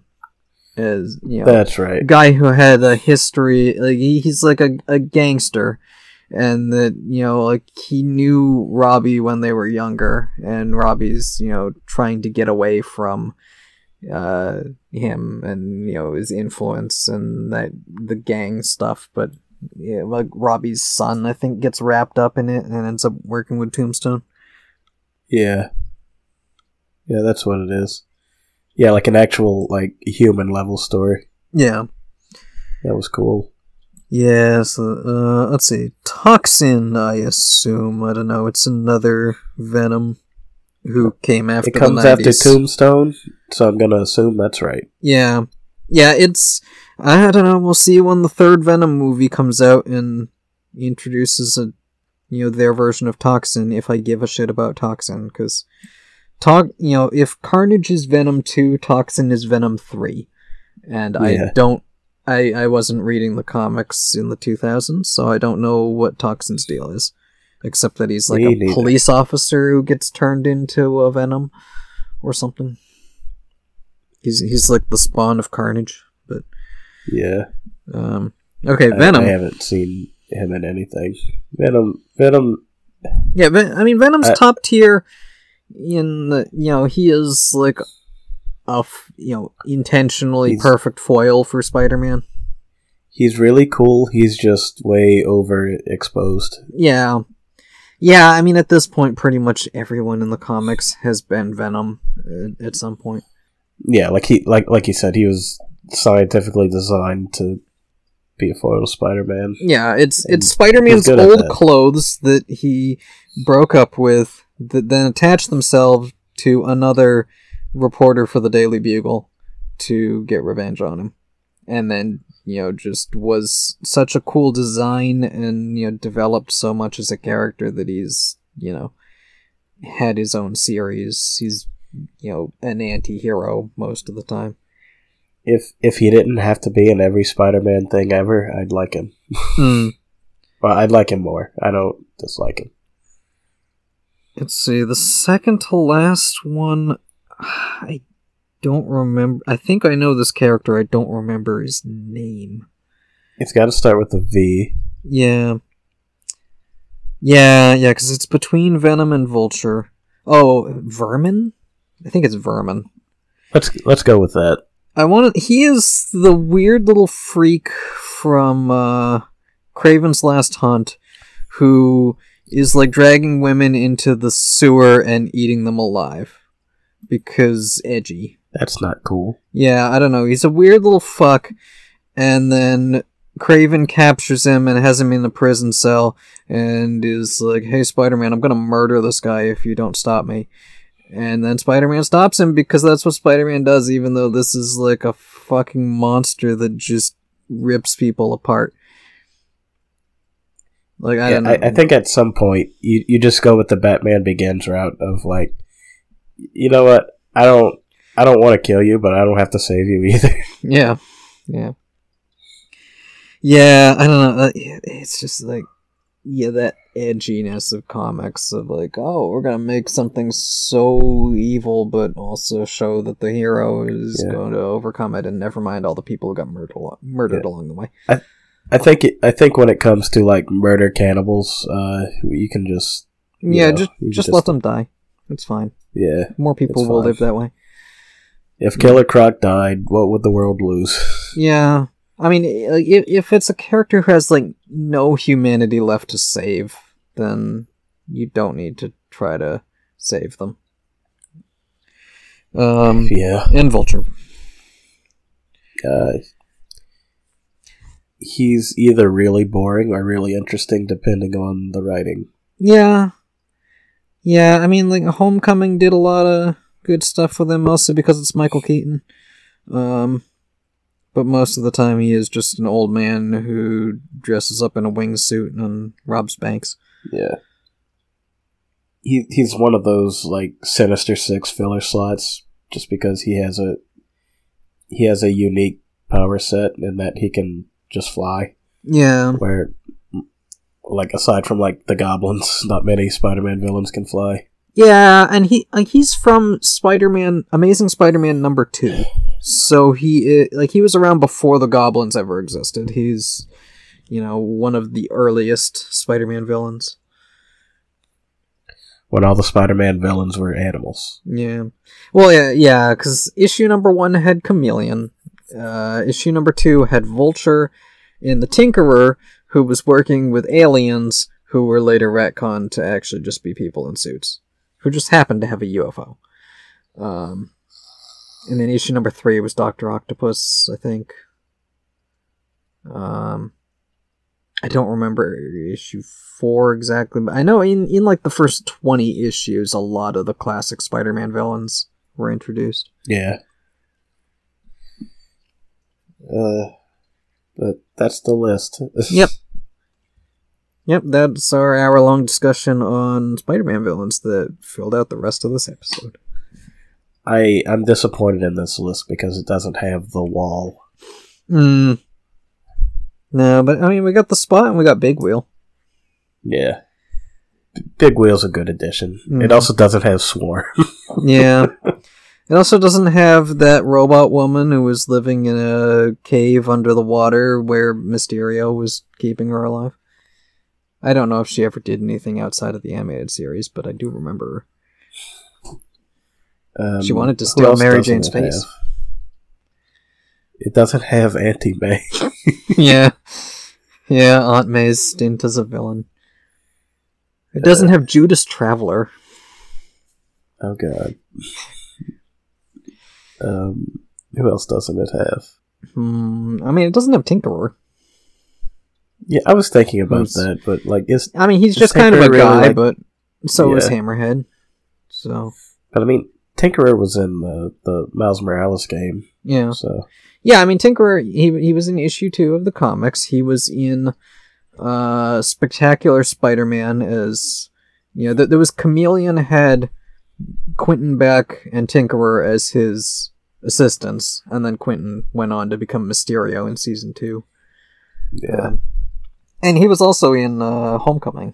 He was one of the guys working for Vulture. Right. Yeah, Tinker's in more things than you would think, I guess. Yeah. He's just not that memorable. Yeah, I mean it's it's easy to slot in villain who makes robots and stuff. Yeah. Alistair Smythe. Yeah, it's like the Baxter Stockwell of Spider-Man villains, except he doesn't Yeah. turn into a fly He's not Jeff Goldblum. or Stockman. I don't know Oh, yeah. TMT TMNT stuff It's that well. it's it's Stockman. I just wasn't gonna correct you on Okay. something so small. Yeah, Uh, yeah. I- if we did I a did watch- TMNT villains list, I would know Shredder and Baxter and Krang and and I get you know uh, Bebop and Rocksteady and the rest would be maybe I recognize them from a video game. I'd probably know a decent amount, but not not a lot at all. Yeah. Because I, I did I did watch the like early 2000s show, um, for a while until it got crazy. Mm. And it's just, you know, constant shell puns. yeah, it's a shell of a town. Mm. What the shell, Uh, dude? Yeah.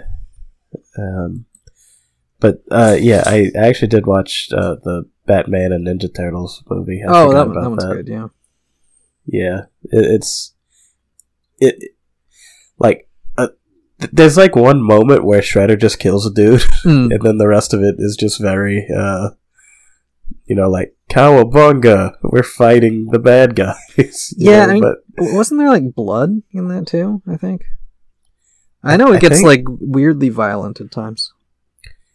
there's there's the part where uh, uh, Batman's interrogating a foot soldier, and uh, Shredder just throws a star like into his forehead, Mm. and the guy uh, dies with blood. Yeah. But oh, and uh, Donnie's arm gets broken by uh, Ra's al Ghul. Yeah. Um, that that was kind of graphic, but it's it's it's not as bad as some other things I've seen. Mm. Uh, I remember that because uh, Robin fights Baxter Stockman, and Baxter Stockman is basically like, "Look, I'm not actually with them. I'm basically a hostage. I give up." And then he he like vomits and uh, faints. Mm. Yeah. Uh, also, that Spider-Man list left out uh, the Big Man. That classic Yeah. Spider-Man villain, the Big Man. Yeah. Um, And also Montana and that whole cowboy-themed gangster group, the Enforcers. I don't remember that at all. I'll be honest. Yeah, they're also classic characters who showed up in the early comics, and I mostly know because they had like a couple episodes of uh, Spectacular Spider-Man, where the Enforcers or some of the villains. Oh, Jay, do you know who isn't on this list? Hmm. Avi Arad. Yeah, yeah. Uh, Yeah, I mean, All he's produced some good Spider-Man stuff, even if he doesn't know what he's doing. well, I I think he his his name has a pro- a producer credit on like every Spider-Man thing in the past thirty years. Yeah, I mean, I think he like got the exclusive rights to it at some point, and has just been holding on for Yeah. dear life. but like I don't think he actually does much Yeah, aside from like cram Venom into things. yeah, yeah. No, I Um, think he like got the rights in the late '90s or something, and has just been, uh, yeah, you know, just pushing out more projects. Yeah. Uh, all right. I'll I'll be honest. Uh, I want to go to sleep. Mm. Well, I want to eat something. Well, I want to take a shit and then eat something and then go to sleep. Mm. Uh, so. Yep. Uh, I think we're done here. Okay. I hate to I hate to cut it off like that, but I'm I'm just I'm just done. No, I think we we got a full solid episode here. So uh, you go take a shit, and uh, we'll talk to you in two Yeah. weeks. Yeah. Goodbye, audience. Uh, don't don't think about me taking a shit. Mm. It's not pleasant. Yep. Bye, Eugene. Bye, Eugene.